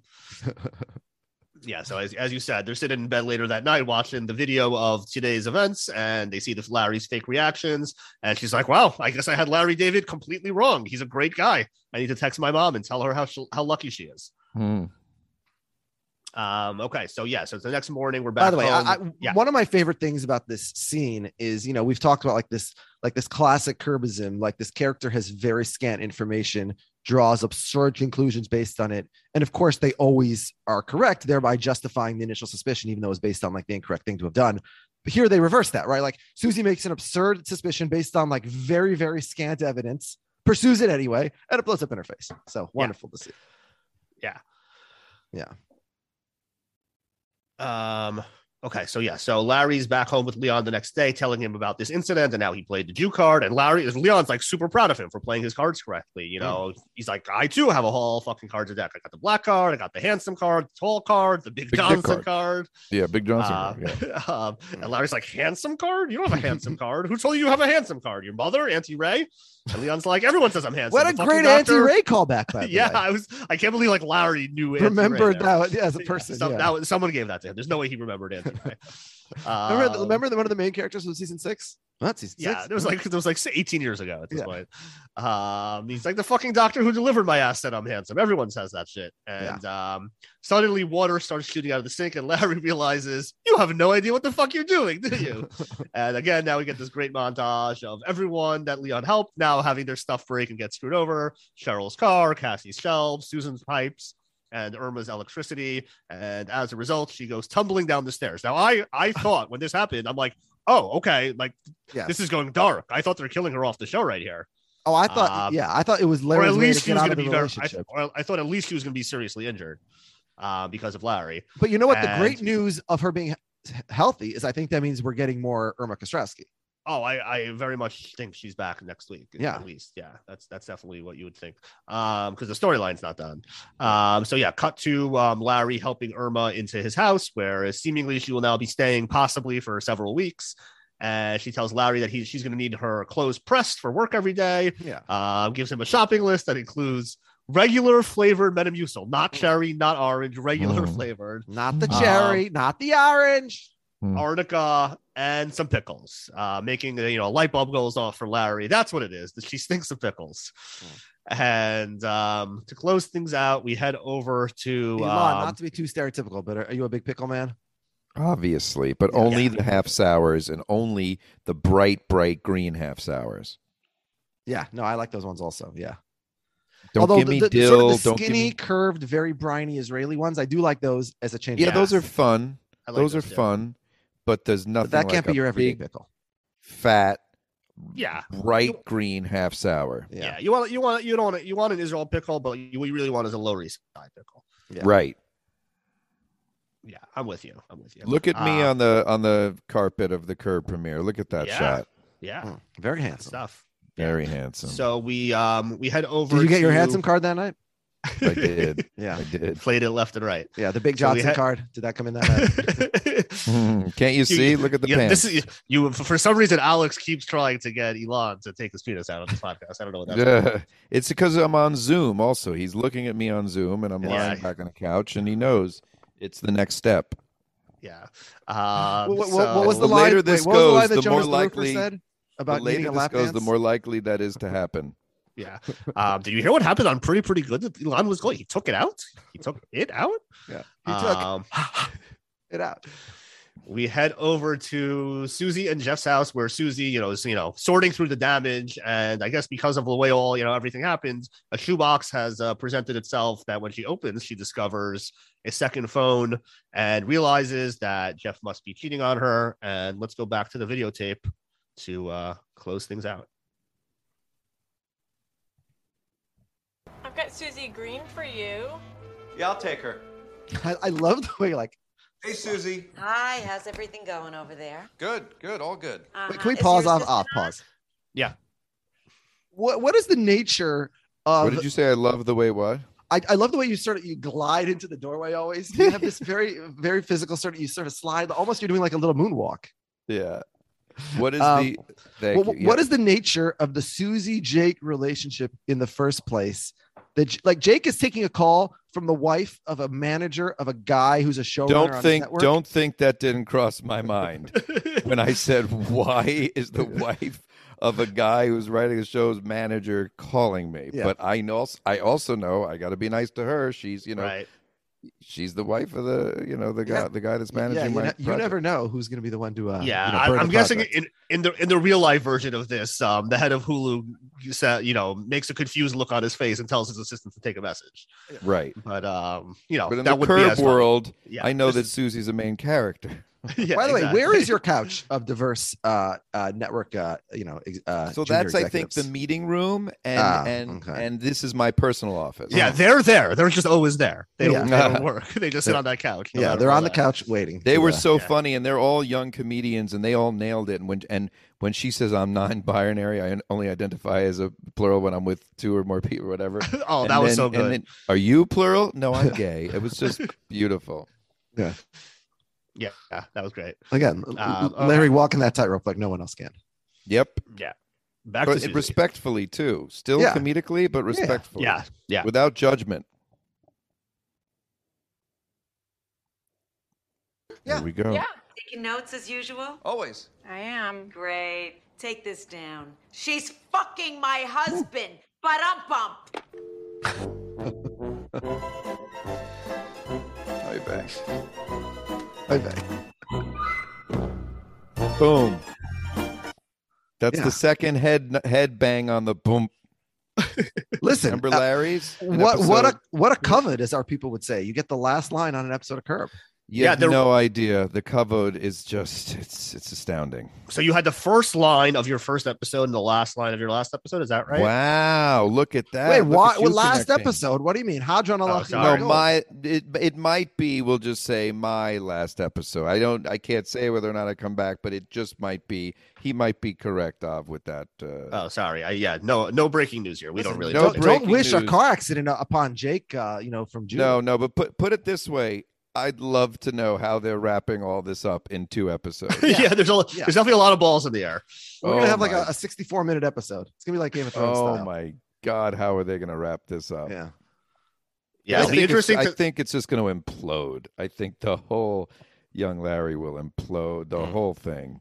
They can't find a Larry. They got the Maria Sophia. They, eh, it's all sorts of problems. or will it? Or will it somehow they'll pull it off because that you know everything suggests that they'll uh it'll implode. So maybe the twist is that somehow, uh, Yeah. although that's not possible. Rhea Sophia is too big of a disaster. Yes. No Right. way.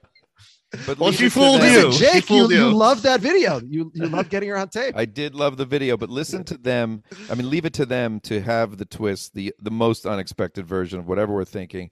I mean, just like that producer's twist was the greatest of all. Yeah, yeah. Maria that's my Sophia's going to win the Emmy. Oh yeah. Yeah. By the way, Maria Sophia, you know, the, the the young actress is just gonna pop off of this. Oh, and she- unbelievable. The Oh only my thing I can compare it to is Maria Bakalova, like the girl who played uh Sacha Baron Cohen's daughter in the most recent. unbelievable. It was like it's a similar thing. Like you come on It as a nobody and you're uh, opposite this guy who's just off the wall crazy, and you somehow Right. match it. It's just like it's incredible. Yes, you're matching up to him, and and it's she's just pitch perfect, and it's not easy to be that bad. Yeah. She's Right. an Yeah, amazing sure. actress. Listen, it's pull Elon, off it's that not that bad easy to be that Jew. Like pat yourself on Thank the back you. also. Thank you. I hope to win uh, the Emmy that sits uh, to my left in the in the first episode. Yeah. um, here's my only issue with with like the ending of the episode. Not not to take the final word out of your mouth, but like the stakes here. Like, why would Jake really care who his assistant is fucking, uh, or like who the manager of the showrunner for the show on his network is fucking? Like, Susie doesn't she want to blow up Jeff's spot? Like, if anything, Susie should like you know wait till they're shooting a scene of the show and Jake's in there and the and the assistant's in there and Larry's in there, Jeff's in there, and then Susie can come storming in, interrupt the filming, and you know try to humiliate her cheating husband because. Jeff, like I want to see Jeff. Well, I, I think it's a great. I, I think it was a good move because the idea that Susie knows the assistant's listening is the fun Yeah, part. no, no, yes, Right. yes, agreed, sure. And and she knows, you know, everything is in the family. It's me and then Larry and then Jeff and it's all connected. And then my assistant's right there. She knows dropping a bomb this way is also a fun fun way to Yeah, and and I and I think that the relationship is kind of the opposite of what you're suggesting. Like they want Larry more than he wants him. Like as you know, my opening line, what um, Elon said in this episode is, "It's your show. We're just paying for it. Like Yeah, we have right. no control over this. Like if you, Hulu ain't Netflix. yeah, we're just putting money to this, and we think we're going to come out ahead by investing in you. And like they're catering to him. And like if you piss off Larry's manager's wife, you might lose the Yep. show. Yeah. Yep. I, I just want to see Susie call Jeff a fat fuck again. I, I want to see Susie, Susie be abusive and mean to poor Jeff. Nothing like Susie yelling. Yeah. You know what's great? I said this to Garlin once. He's one of the top five yellers. And comedy yelling is an art form because yelling is the opposite of comedy. If someone's like yelling at you, that's the worst. That's not funny to you. Right. But watching yelling, and it's like, who who are the great yellers? It's Gene Wilder, Mm. um, Jerry Stiller, yes. and you know Garlin, and and and and Larry and Susie. These are great comedy yellers. Jason Alexander. Yeah, of course. Oh yeah. Well, him and, and Jerry Stiller. Tom yeah. Hanks is a good. There's no crying in baseball. You know, that's Right. like Yeah. to be funny while yelling. That that's amazing. Yeah. Jeff's got that horse thing. It's a very uh, unique. Uh, yeah, the horse is also fun. The Yeah. horse thing. Horse thing.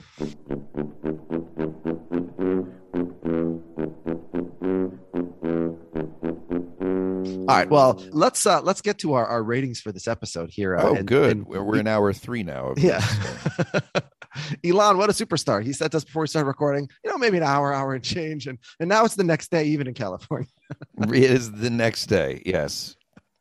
So now we do the what is this? The question, the four questions. Are we at a seder now? Yeah, What is this? exactly. yeah. This So, is uh, uh, pour your we're, we're rating the of wine. episode on a zero to five, pretty good scale. Yeah. All right. I, I'm gonna How many pretties? Go yeah, ahead. I, am I'll go first here. I'm gonna say um, this this uh, episode has several hilarious scenes.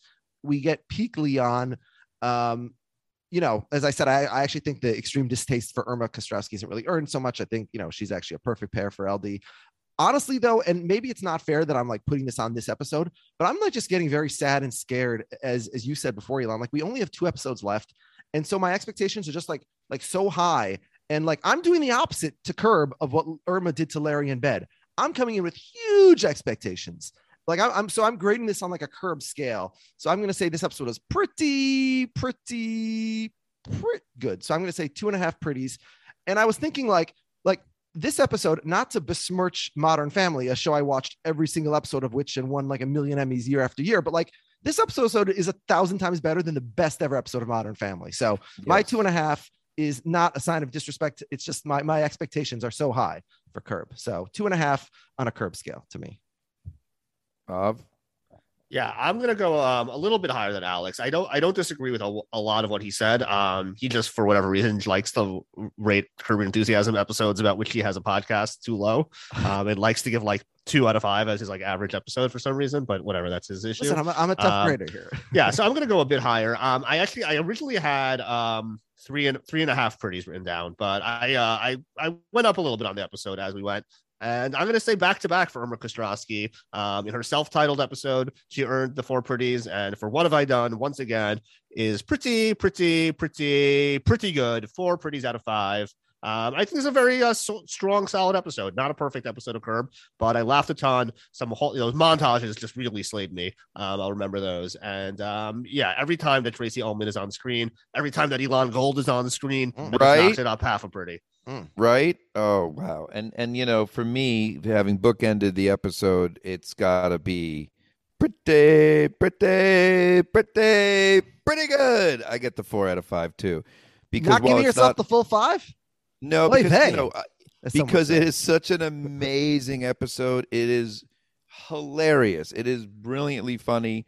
There are episodes where some of the bits within the episode just blow your mind on how funny they are. That those episodes get the five, possibly episode four, which I was not in. I think is a five with the with the KKK and all that.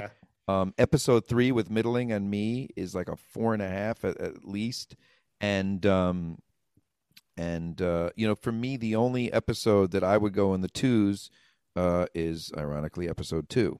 Yeah, yeah, I, I completely that that to me is the um the, the worst episode of the season. Um, Yeah. we actually on the- our official uh, podcast rating, where like we take our scores and we average the audience scores.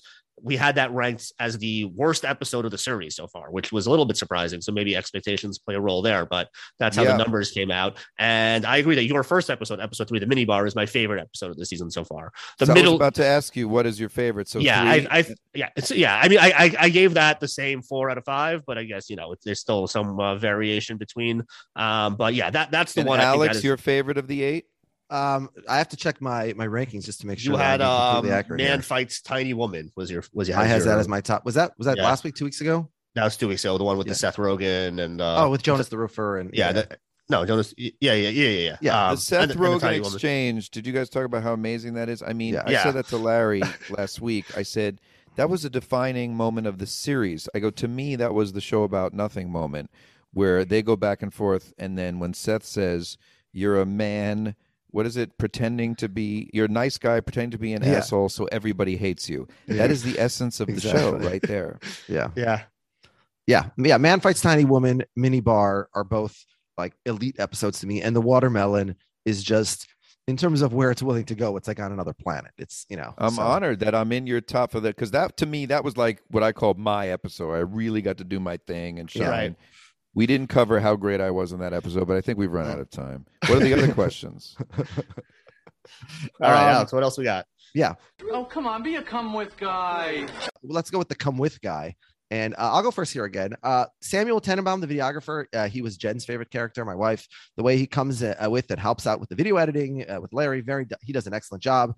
Also, an excellent Leon episode, an excellent Jake episode. We get to learn Jake's name, but I'm going to go with Irma. I just thought that you know Tracey Ullman, she's just uh, several of her scenes are just like you're falling on the floor laughing. It's so crazy what she's doing.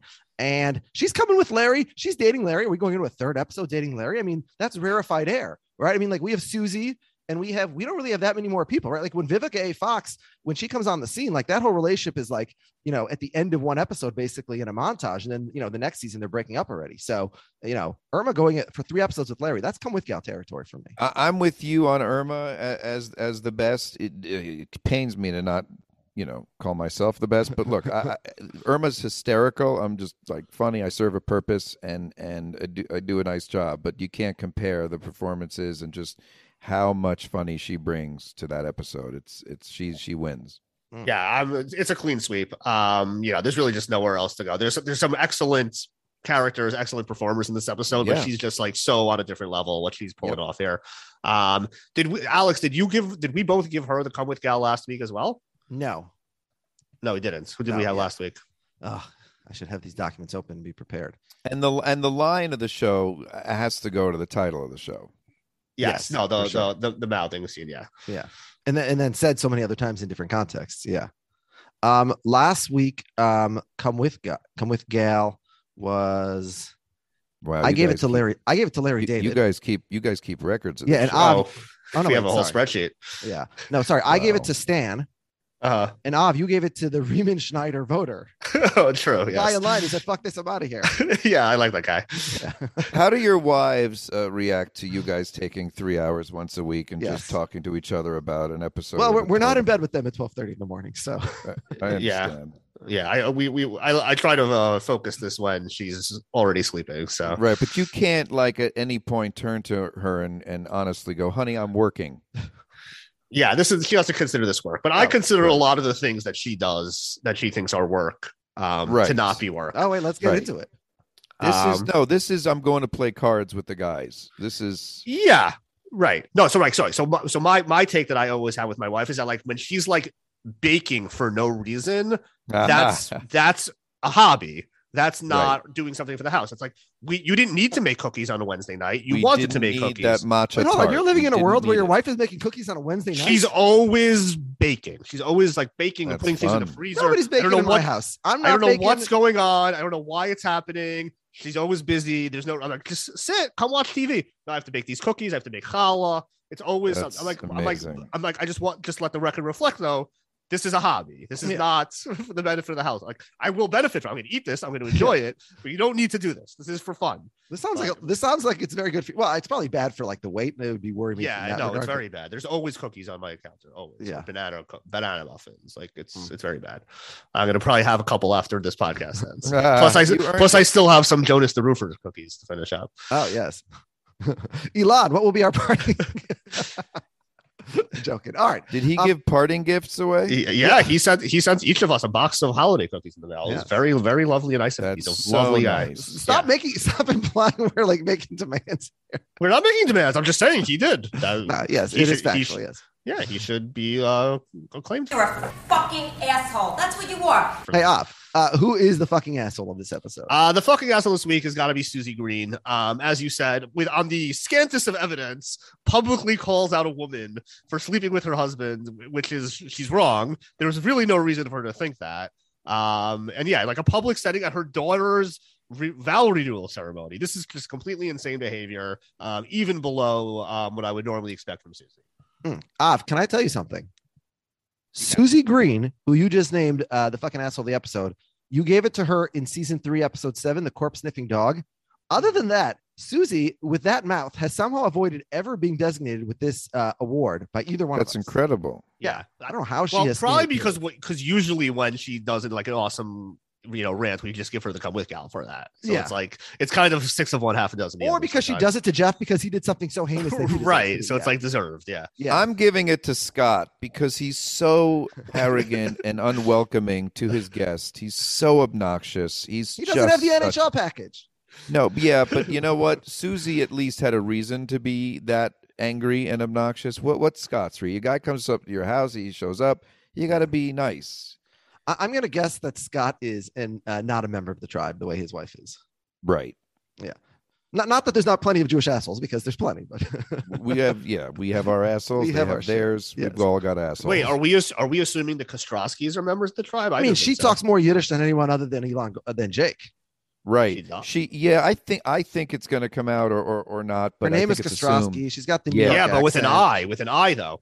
Ah, Yeah, she's trying to fool the- Polish. Yeah, Yeah, could be She could Polish. be a Ah, you Polish changed your name to. Abe when you went to work in the law firm, so that's right. She's dro- she dropped a, a Yiddish word in this. I just forgot what it was. Schwitzing and yeah, a few of Schwitzing, yeah. oh, she did. You're right. A few- Okay, and a fair couple I think also. she's playing. I think Tracey Ullman, the actor, said, "I'm going to play her as a as a middle aged Jewish woman." Yeah. Yeah. Yeah. Okay. Yeah. All right, my fucking asshole. I'm going to go in a very uh, uh, non-traditional direction. Also, although it's the it's what Av did last week. I'm going to give it to Larry. Larry's leading on this poor, wonderful woman. Um, Mm. You know, I, I like Irma Kostrowski. I think she deserves better. You know, it was like the Sahara Desert down there. All she does is want to have some fun. She wants to come with. She'll come with in the shower. She'll come with wherever you want. And in his attitude that he's so much better, like Larry, you should be so lucky. So uh, Larry is my uh, FNA hole for uh, this episode. Big Yasha Koyach to you.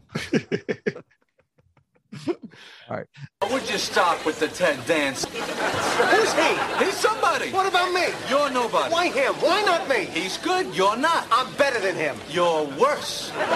much, much worse. Yeah, we have no uh, new cameos really in this episode. We do have Horatio Sanz. It's it's always great to see you know these old SNL uh, characters uh, and stars coming back. But um, you know he's of course playing the, the plumber. I Uh, missed Vince this episode. Oh yes, Vince. Uh, I love our, Vince. Our Freddie missed Funk him. man. L- Yeah. Listen, It's- he wa- he's wor- working overtime at the Funk House. Think people just it's so packed because people love what they have in those mini bars. So Oh my It's- god, that mini bar. It's funny that they brought back Cassie just for to like appe- like she doesn't even talk. Like she just like is on screen Yeah. for like eight seconds. Uh, yeah, and I miss Maria also, and um, Vince giving notes on the mini bar like a network executive give notes gave notes on a script is Yeah. is perfect. Yeah. yeah. So if I can go inside IMDb for a second, IMDb does this weird thing with these episodes of Curb where like because I, I the, the second that the episode airs, I'm on Curb studying the cast for that episode, seeing who all the guest stars are. And there's only like three or four names up there. And then later Sunday night, more names come up, and it sort of takes more and more time for the full cast to come up. And so they don't you don't even necessarily know. So I was looking at it early on, and then I see that that her name was on there, and I'm like, Cassie, like when was Cassie in this episode? And I was trying to find out the name of the actress who plays your assistant, uh, Jake's assistant. And I'm like trying to, and I was like, Cassie. I was like, and so on my second watch, I'm like, oh, oh, Cassie's the one with the bookshelf. So yeah, it's uh, Mm. it's great for Cassie to get in there. She's great, and Richard Kine's always amazing. Yeah. Oh, Richard Kind is always amazing. Oh yes. my god. All right, Av. Uh, I think we've uh, we've tortured poor Elon enough. no, I, I, I, I'm, I'm not kidding. I've, I've had the best time. This is the opposite of torture. I could literally do this all night. My one concern, I have nothing to do tonight. My one concern was the number. And now when they see two hours and 28 minutes, it's going to be daunting and people aren't going to hit play. And now we've done this for naught. Um, Yeah, yeah, it's a, more po- you do, it's a it's a possibility. It's a Yeah. possibility. Well, it wouldn't be the first time that we've um recorded an episode this long. So And, um, and Av, I think we're gonna still do uh, the postman and some other segments tomorrow, so we might be tipping uh, going past three for this episode. Wow. There's a post, there's an after curb podcast about the after curb episode. Well, people send in letters, and we read the letters. We discuss their Yeah, I thought I was going to be here for that. What oh, we could do that. We could Oh, do we- that. Oh, okay. I just I thought we should cut it off because I, I had Rahmanis on you, but uh, let's keep going. I going. mean, I All have right. nine. I have. I have. I have 94 texts I have to return that I that I got in the last three hours. You could be you getting know. an offer to star in the next Marvel show, but you know what? This could be a big offer that I am ignoring now, but it's okay. Anything for you boys. All right. Well, this this could also lead somewhere. You never know. Um, okay, so yeah, let's head to the postman. Postman! Postman, come here! Here we. Tell the Okay. neighborhood! All right, it's all What a good. shonda, Larry! uh, Larry uh, David! okay.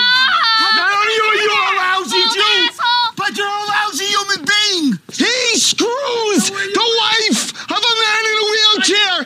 Ashanda! Maybe you should have given me some candy. You're a lousy Jew!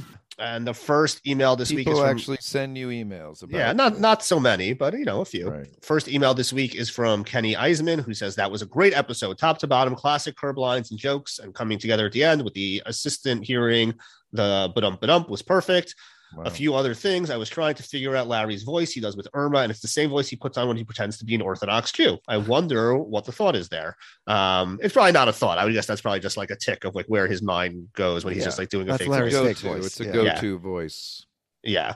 Um, he says two HBO episodes this week come out with Peloton causing injuries to characters. No one talks about this for the stock price. Um, with respect to the conversation from last week about what world where we are living in, even though LA has a ton of famous people, you would think more people would comment on Larry having created Seinfeld, especially as he arrives an hour early at a party and just roams around. Fucking asshole of the week is Deirdre's assistant for giving Larry the wrong time. I didn't think there were too many big assholes this week unless you count Jeff having an affair. And the come with guy is Shmuel Tenenbaum, helling his fellow tribesmen, and he gives the episode a pretty, pretty, pretty good. Pretty, pretty, pretty, pretty good. Sorry. He's, he wrote four pretties. I, I think I said the wrong number. Uh, lastly, if there's an offer open, would love to come on the show. You can host and I will guest. Very good. what Um, would you guys do Yeah. if if LD ever said, "Yeah, I'll do the show"? We would say, How would- sure. Yes. Yes. No, no, no. But good. how would you how would you behave? Would you be this cool and unintimidated as you are with me? Would you be speechless? Would you would you be all over him Without just with a thousand questions? What would Yeah. it be like? I think I would be um, just as cool, but I would have to drink a little bit more before that episode than I did before this episode. Right, I understand. and Yeah, I, I drank a lot before this episode. Also, Alex, Alex, what would you be like with LD on this? listen, we have a whole list of questions we've been meaning to ask LD since season one. So we would just Yeah, we haven't this. we haven't been writing them down. We do have a list. Somewhere. Yeah, hopefully our listeners would compile the list for us. If is we- that a, yeah. is that an end game? Is that a goal? Will that be your final episode to get Larry to do this? Yeah, I, I- it's not even. I- I don't think it's in the realm of possible. But hey, listen, he You was know on for thirty seconds Any- before. You know what? Anything's possible. If you will And it, it is no dream. If you will, it is no dream. And let me tell you something else. And what I also love about you guys, and this is a great show, but I love that you guys didn't ask the question that everybody asks, which is, how'd you get on that show? And that is another two hour podcast. That's a five year in the making story that I'll say for like, you know, Joe Rogan. All right. no, we'll but listen, sure you, we'll you sure talked listen. about like you were on, you, you were there at the Seinfeld set from the beginning. So even if Larry didn't always have your name at the tip of his tongue, you know, you were, you know, when you think of the big Jew in Hollywood, Yeah, and I've Gotta heard, of- yeah, you do think of me, and Judd thought of me for that, and it's like, and I've heard that I've been on casting lists for years, but still couldn't get in, still couldn't even get an audition until I sort of just made it happen myself. But that's for another time. All right. Well, we'll we'll we'll make that other time happen sometime. Love it, or I'll save Um, it for like Howard Stern or Rogan or whatever. But You should interview yourself as Howard Stern. Yes. Uh, l- this Elon go. Let me tell you something, Robin.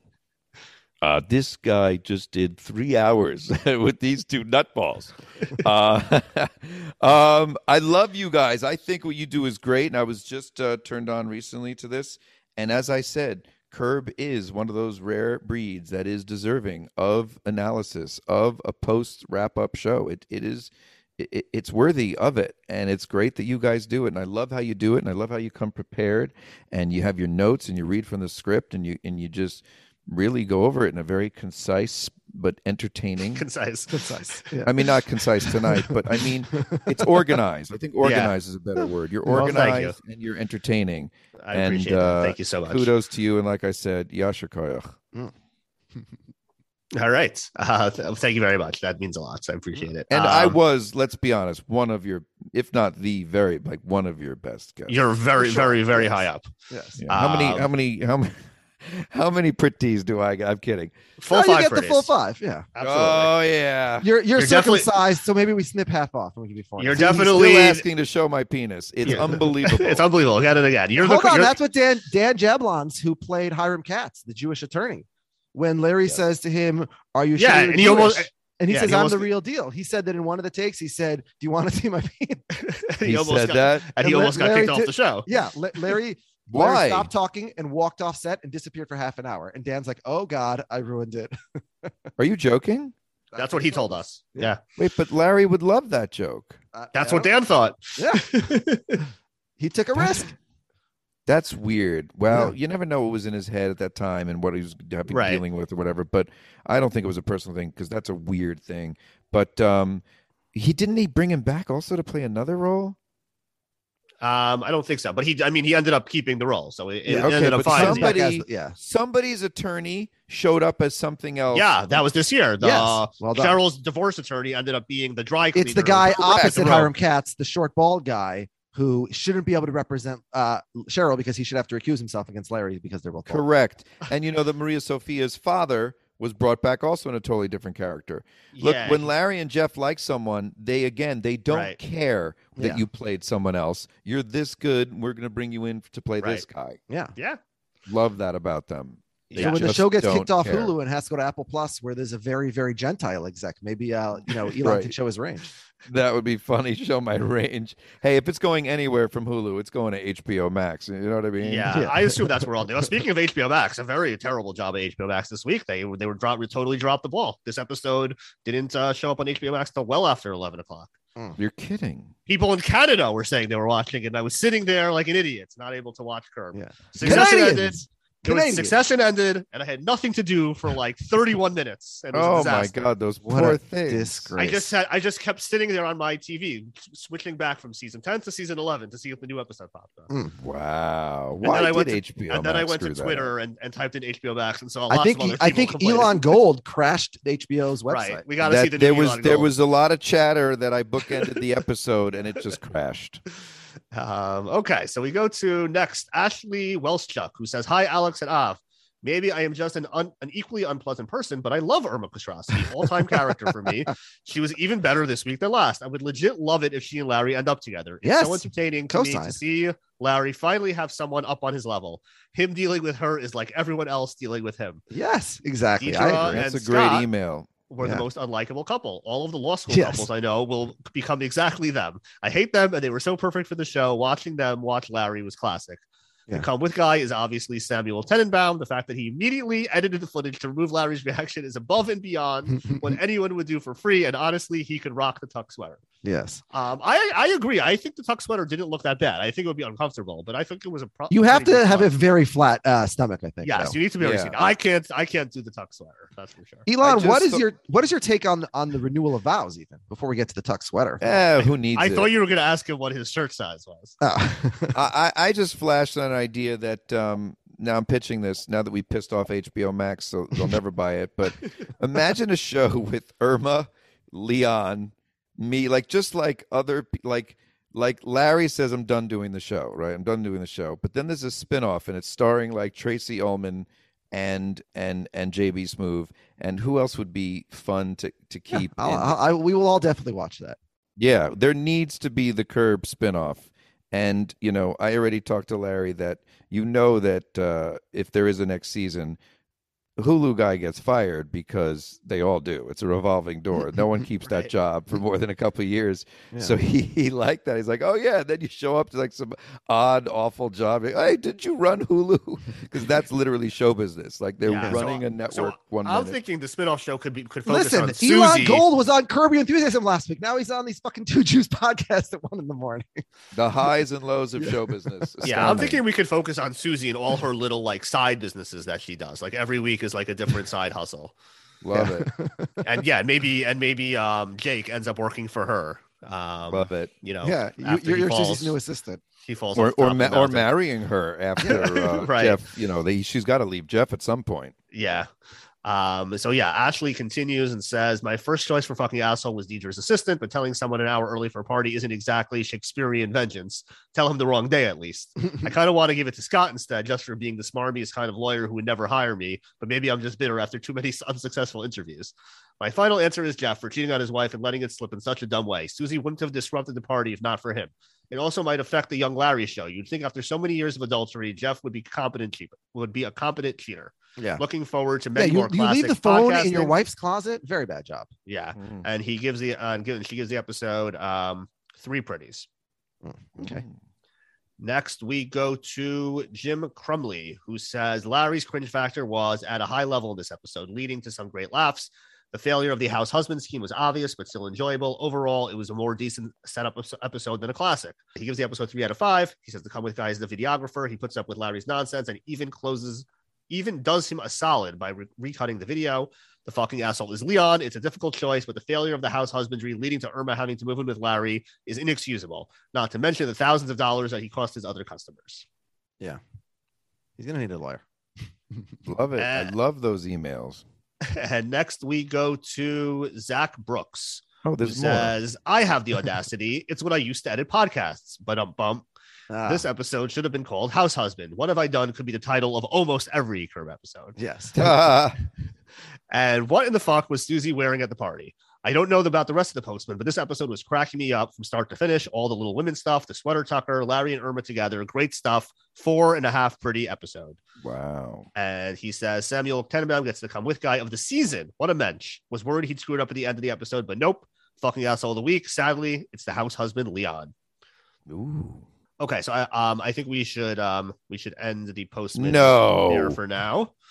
Um, that's all the emails we have. Wait, we're not closing with Olin? Uh, we didn't get an email from him yet, so I think we should um Oh, he, al- he always that- bats cleanup. Yeah. we should add that in later um, Okay. because we gave late notice that we record. We usually record on Tuesdays, but we're we're doing Monday this week. So, Oh, so, so you're gonna miss the postman redux, Elon, unless you want to come back Oh, tomorrow night. Goodness. Can we do another three hours every Never night this week? um, what could be more fun? This is fun. I like this. I'm having fun. Yeah. All right. So then, uh, I guess we'll do that. We'll do the overall episode rankings. So maybe There are uh, very few fun things to do in this world, and this is one of them. Ah, so if you can nice. get, if you can capture the fun, and take it. Yeah. And finally, as always, we close things out with Olin Allen the shirtless wonder, who says, I enjoyed that, but nearly more so as a drama than as a comedy. Seemed to be a lot of plot driven, particularly with, with Jeff's liaisons. Some nice montages around Leon being the house husband and the inevitable consequences at the end. I also love the physical comedy of Larry just poking around Deirdre's house. Tracey Ullman is doing a great job of making Irma come across as a bit disgusting, but surely I'm not the only one who thinks Larry is still the one punching above his weight in that relationship. Or I am just holding on to a childhood crush on Miss Ullman and her amazing legs. Olin shared a uh, YouTube clip of Tracey Ullman sunglasses, um, which is uh, what to what he attributes the uh, childhood crush. So you want to check that out if you want to uh, understand um, the appeal of one Irma Kostrowski from Olin's youth. Um, he rates the episode a middle of the road episode, three pretties out of five. He says his come with gal is Irma, telling Larry how funny he is, being so lovable with him, and after 13 years, anointing him as the one to rejuvenate her sexual adventures, getting him back with, in with her daughter as well. Um, and the fucking asshole of the week, he says, I don't recall if it has ever been done, and thought he was set up to be the come with guy going by social media reaction before watching, but I am going with Leon, causing chaos and destruction, using his charismatic personality to overrule the experts. Well, I don't know how official any of these rankings really are. So that takes us to our episode ratings. Um, we have an audience score this week of exactly 3.5. Um, so that's pretty, pretty, pretty, pretty good um, from the audience, um, making it the 38th ranked episode by the audience. When we average that in with my four, and Alex's two and a half, and Elon's four. That does not move the needle at all. The overall grade is also exactly 3.50, but it does move it up one spot in the overall ranking from 38 all the way to 37. So this, uh, what have I done?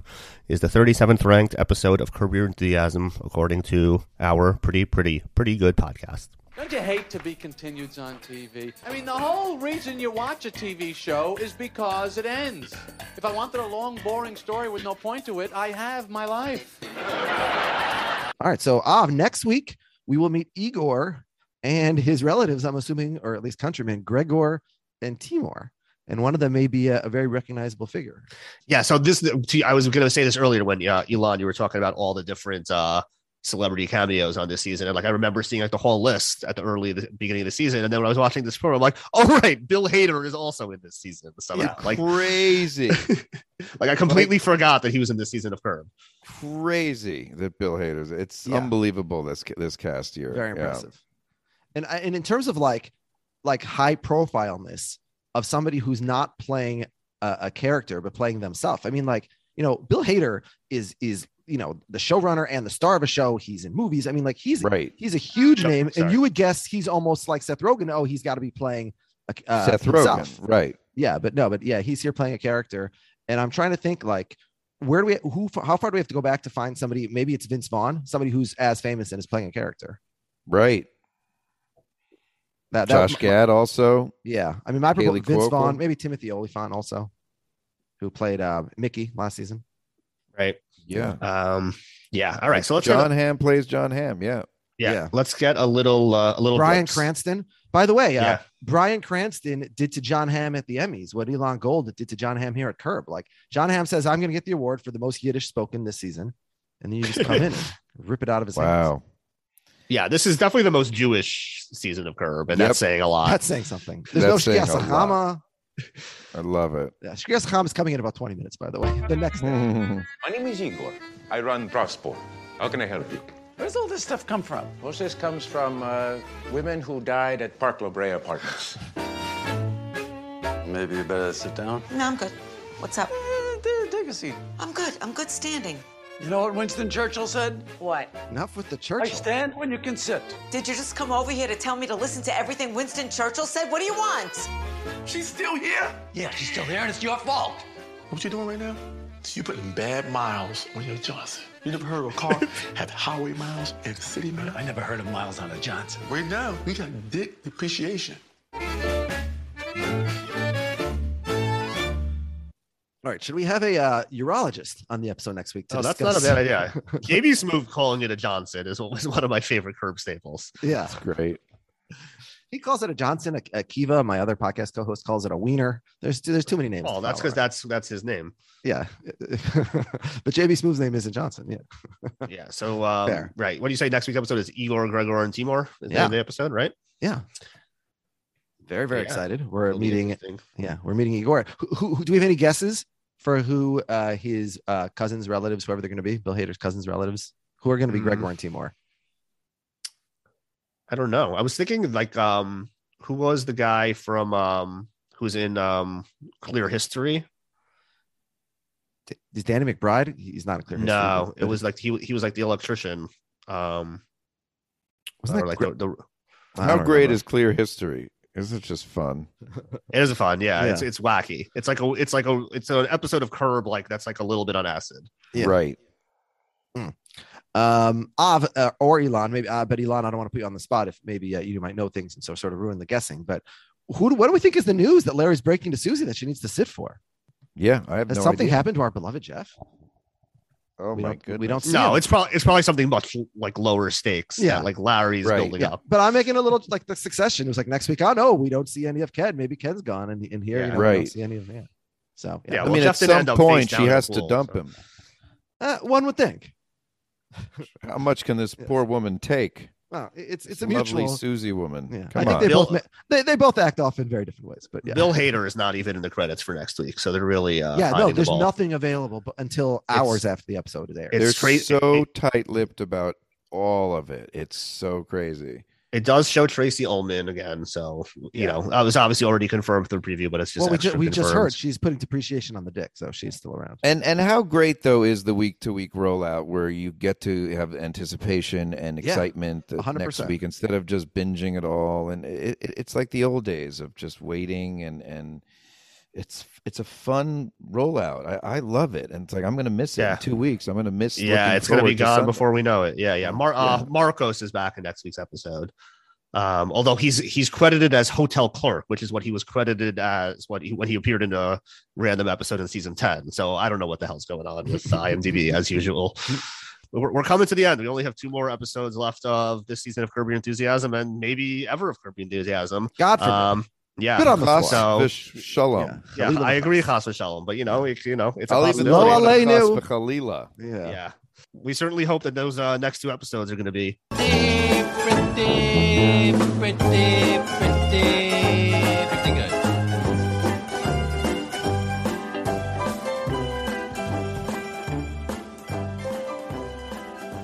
Get a life, Jews. Yeah, and Amir Tashem by you. Thank you guys. Love you both. Yeah, Thank thank, you you so very much, much. This is a lot of fun. Thank Thanks you for for having sticking me. around for so long. Of Yeah, course, we'll, I had a um, blast.